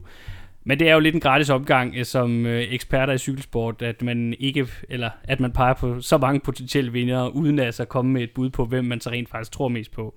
Så vi har selvfølgelig lagt hovederne på blokken, og ikke bare lavet et bud på et podium, men faktisk et bud på en top 10 i årets øh, Giro. Øh, og skal vi starte fra, fra toppen af, og så gå nedad og sige, hvem vi sådan ned igennem tror bliver de første 10 rytter i det samlede klassement? Ja, altså hvis vi skal tage podiet først, så har vi valgt at sætte øh, Bernal øverst. Og det er selvfølgelig ud fra den antagelse, at det passer, når hammerholdet siger, at rygskaden er under kontrol, og han er klar til at køre tre ugers etabløb. Hvis han kan køre Giroen uden at være plaget af den rygskade, så bør han være den alt overskyggende favorit med den rute, der ligger og med det kæmpe talent, som vi ved, han har. Han har trods alt vundet Tour de France. Øhm, så Bernal fortjener at stå øverst på det her øh, spotomspodie. Ja, og så også med henvisning til, at når han har kørt uden at være alt for pladet i sin skade i år, så har han jo kørt op med nogle af de bedste ryttere. Det er jo det, vi har set i Strade Bianca og også i Tirreno Adriatico osv. osv. Øh, som nummer to har vi lidt overraskende måske valgt at placere Jai Hindley, Øh, og igen, det er måske ikke, øh, det passer måske ikke så godt sammen med, hvordan optakten er forløbet, men som vi også nævnte, da vi talte om ham tidligere, så skal man altså huske på, at der heller ikke var ret meget øh, at komme efter op til Gion sidste år for hans vedkommende, og så kørte han sig simpelthen i form og bare bragede igennem i tredje uge, og jeg kunne godt forestille mig et lignende scenarie for ham i år, og så kan han godt ende med igen at slutte på podiet, og jeg tror endda også på en anden plads. Ja, og altså i Tour of the Alps, der lignede han jo en, der var på vej i den rigtige retning, indtil han væltede, og tror jeg ikke, styrtet har været værre, end at han er klar til at, at køre, så han kunne godt være en, der bare har timet formen rigtigt. Det samme gør sig i virkeligheden gældende for ham, vi har valgt at placere på podiets tredje trin, nemlig Hugh Carthy. Han kørte også rigtig fint i Tour of the Alps, uden at han lignede en, der var i topform. Vi så sidste år i Vueltaen, at han har evnen til at holde hen over tre hårde uger. Ruten ligger smadret godt til ham, og det burde virkelig være øh, lige som skabt til ham med de her lange, også rimelig stejle bjerge og ikke specielt meget enkeltstart. Det gælder egentlig også for ham, vi har placeret på fjerdepladsen i form af Michael Lander, men vi regner altså med, at Lander endnu en gang lige nøjagtigt misser ud på det. Øh, måske fordi han lige har en, en dårlig dag eller et par dage, hvor det ikke rigtig kører for ham, og så ender han med at tabe så meget tid, at han ikke kan, kan matche de yngre folk i Carthy og, og Hindley øh, i kampen om, om Brutus næstbedste placeringer i, i afslutningen. På femtepladsen, der har vi så vores øh, russiske indslag i form af Alexander Vlasov. Vi spår, at øh, det ikke bliver til et podie, som vi nu håber på, men til gengæld en, øh, en, flop, en flot top 5 øh, i hans kun øh, anden Grand Tour, som han så vil gennemføre. Han har jo stillet sig start i Giro, hvor han så kun kørt et par etapper. Øh, men vi tror altså på, at han øh, tager revanche i dette års Giro og, øh, og laver en flot top 5. Så er der endnu en top 10 placering i form af en 6. plads til Dan Martin. Han øh, har jo set fin ud i optakten, bortset fra hans styrt, og vi så jo, at han blev nummer 4 i Vueltaen sidste år. Han er selvfølgelig ved at være en af de ældre rytter i feltet, men han lader til fortsat at øh, have niveauet og også kunne køre sig bedre i løbet af sådan en tre års etabeløb. Så, øh, og igen, han er også normalt pladet af, hvis der er for meget enkelt start, men det er ikke tilfældet i år. Så øh, endnu en top 10 placering i en Grand Tour, denne gang en 6. plads til Disco Dan for Irland. På syvende pladsen, der finder vi så det, man kalder et kompromis. Vi er nemlig meget uenige om, hvor godt vi tror, Joao Almeida kommer til at køre. Din tillid til ham er nok lidt større end min er. Jeg kunne godt frygte, at han virkelig bliver hængt til tørre i bjergene, fordi at øh, han har svært ved at køre op med de allerbedste bjergrytter, når det for alvor bliver stejlt, og han har færre enkeltstartskilometer at gøre godt med. Samtidig lurer risikoen for, at øh, Evenepoel bare er i smadret god form, og han så bliver hjælperytter. Men øh, vi har valgt at øh, gå med, at Evenepoel ikke kan køre i top 10 oven på sin lange løbspause, og placeret hans holdkammerat Almeida i trods alt øh, den bedre ende af top 5-10 på 7. plads. På en 8. plads, der har vi så George Bennett. Som sagt, det har ikke på nogen måde været den øh, perfekte optakt eller det perfekte forår for ham, men vi tænker, at New Zealanderen med et jumbohold i ryggen, der som vi nævnte har virkelig opbygget meget erfaring med at køre de her Grand Tours efterhånden, kan køre en ny 8. plads hjem, som jo altså også er hans øh, hidtidige bedste resultat i en Grand Tour. Så han klemmer sig ind i top 10 med en 8. plads New Zealanderen. På 9. pladsen har vi så placeret Boras Buchmann. Øh, vi tror ikke på, at han øh, rammer den lige i røven, som man siger. Øh, han ligner en, der har været lidt for langt fra topformen, men øh, vi tror på omvendt, at han godt kan nå at køre sig til en hederlig form i løbet af Giroen, og altså placere sig øh, inden for top 10. Og top 10 bliver rundet af af franske Roman Bardet. Vi tror på, at han jo nok i højere grad kommer til at fungere som løjtnant og erfaren hjælper for Jai Hindley, der kører en anden plads hjem. Men Bardet er i sig selv så god en rytter, at han bør være stærk nok til at kunne gøre det samtidig med, at han så henter en, øh, en synes jeg efter øh, de forhold, flot 10. plads hjem i hans første Giro d'Italia. For mange cykelfanatikere bliver de næste tre uger nogle af de bedste i løbet af året. Udover at det i sig selv er fedt med cykling af fineste karat næsten hver dag, så giver Giroen ofte mere drama og et mere uforudsigeligt race med overraskende udfald, end de øvrige Grand Tours gør. Og som vores bud på en top 10 lige har vist, så er, der ingen, så er det ingen undtagelse i år. Det er svært at pege på en klar favorit, og der er mange spændende historier blandt årets mest markante deltagere. Det i sig selv lover for et rigtig fedt cykelløb, som vi håber på, at vi nu har været med til at klæde dig godt på til. Det røde felt er en del af sportsuniverset The Red Zone, der også indeholder bloggen theredzone.dk, hvor du blandt andet kan finde links til vores programmer, samt artikler om en anden fed sportsgren, nemlig amerikansk fodbold. Vi vender tilbage, om ikke før, så når det gælder forberedelsen til verdens største cykelløb, Tour de France. Denne omgang har du lyttet til mig. Jeg hedder Peter Kromand, og med mig i studiet har jeg haft mere om Brams. Vi lyttes ved.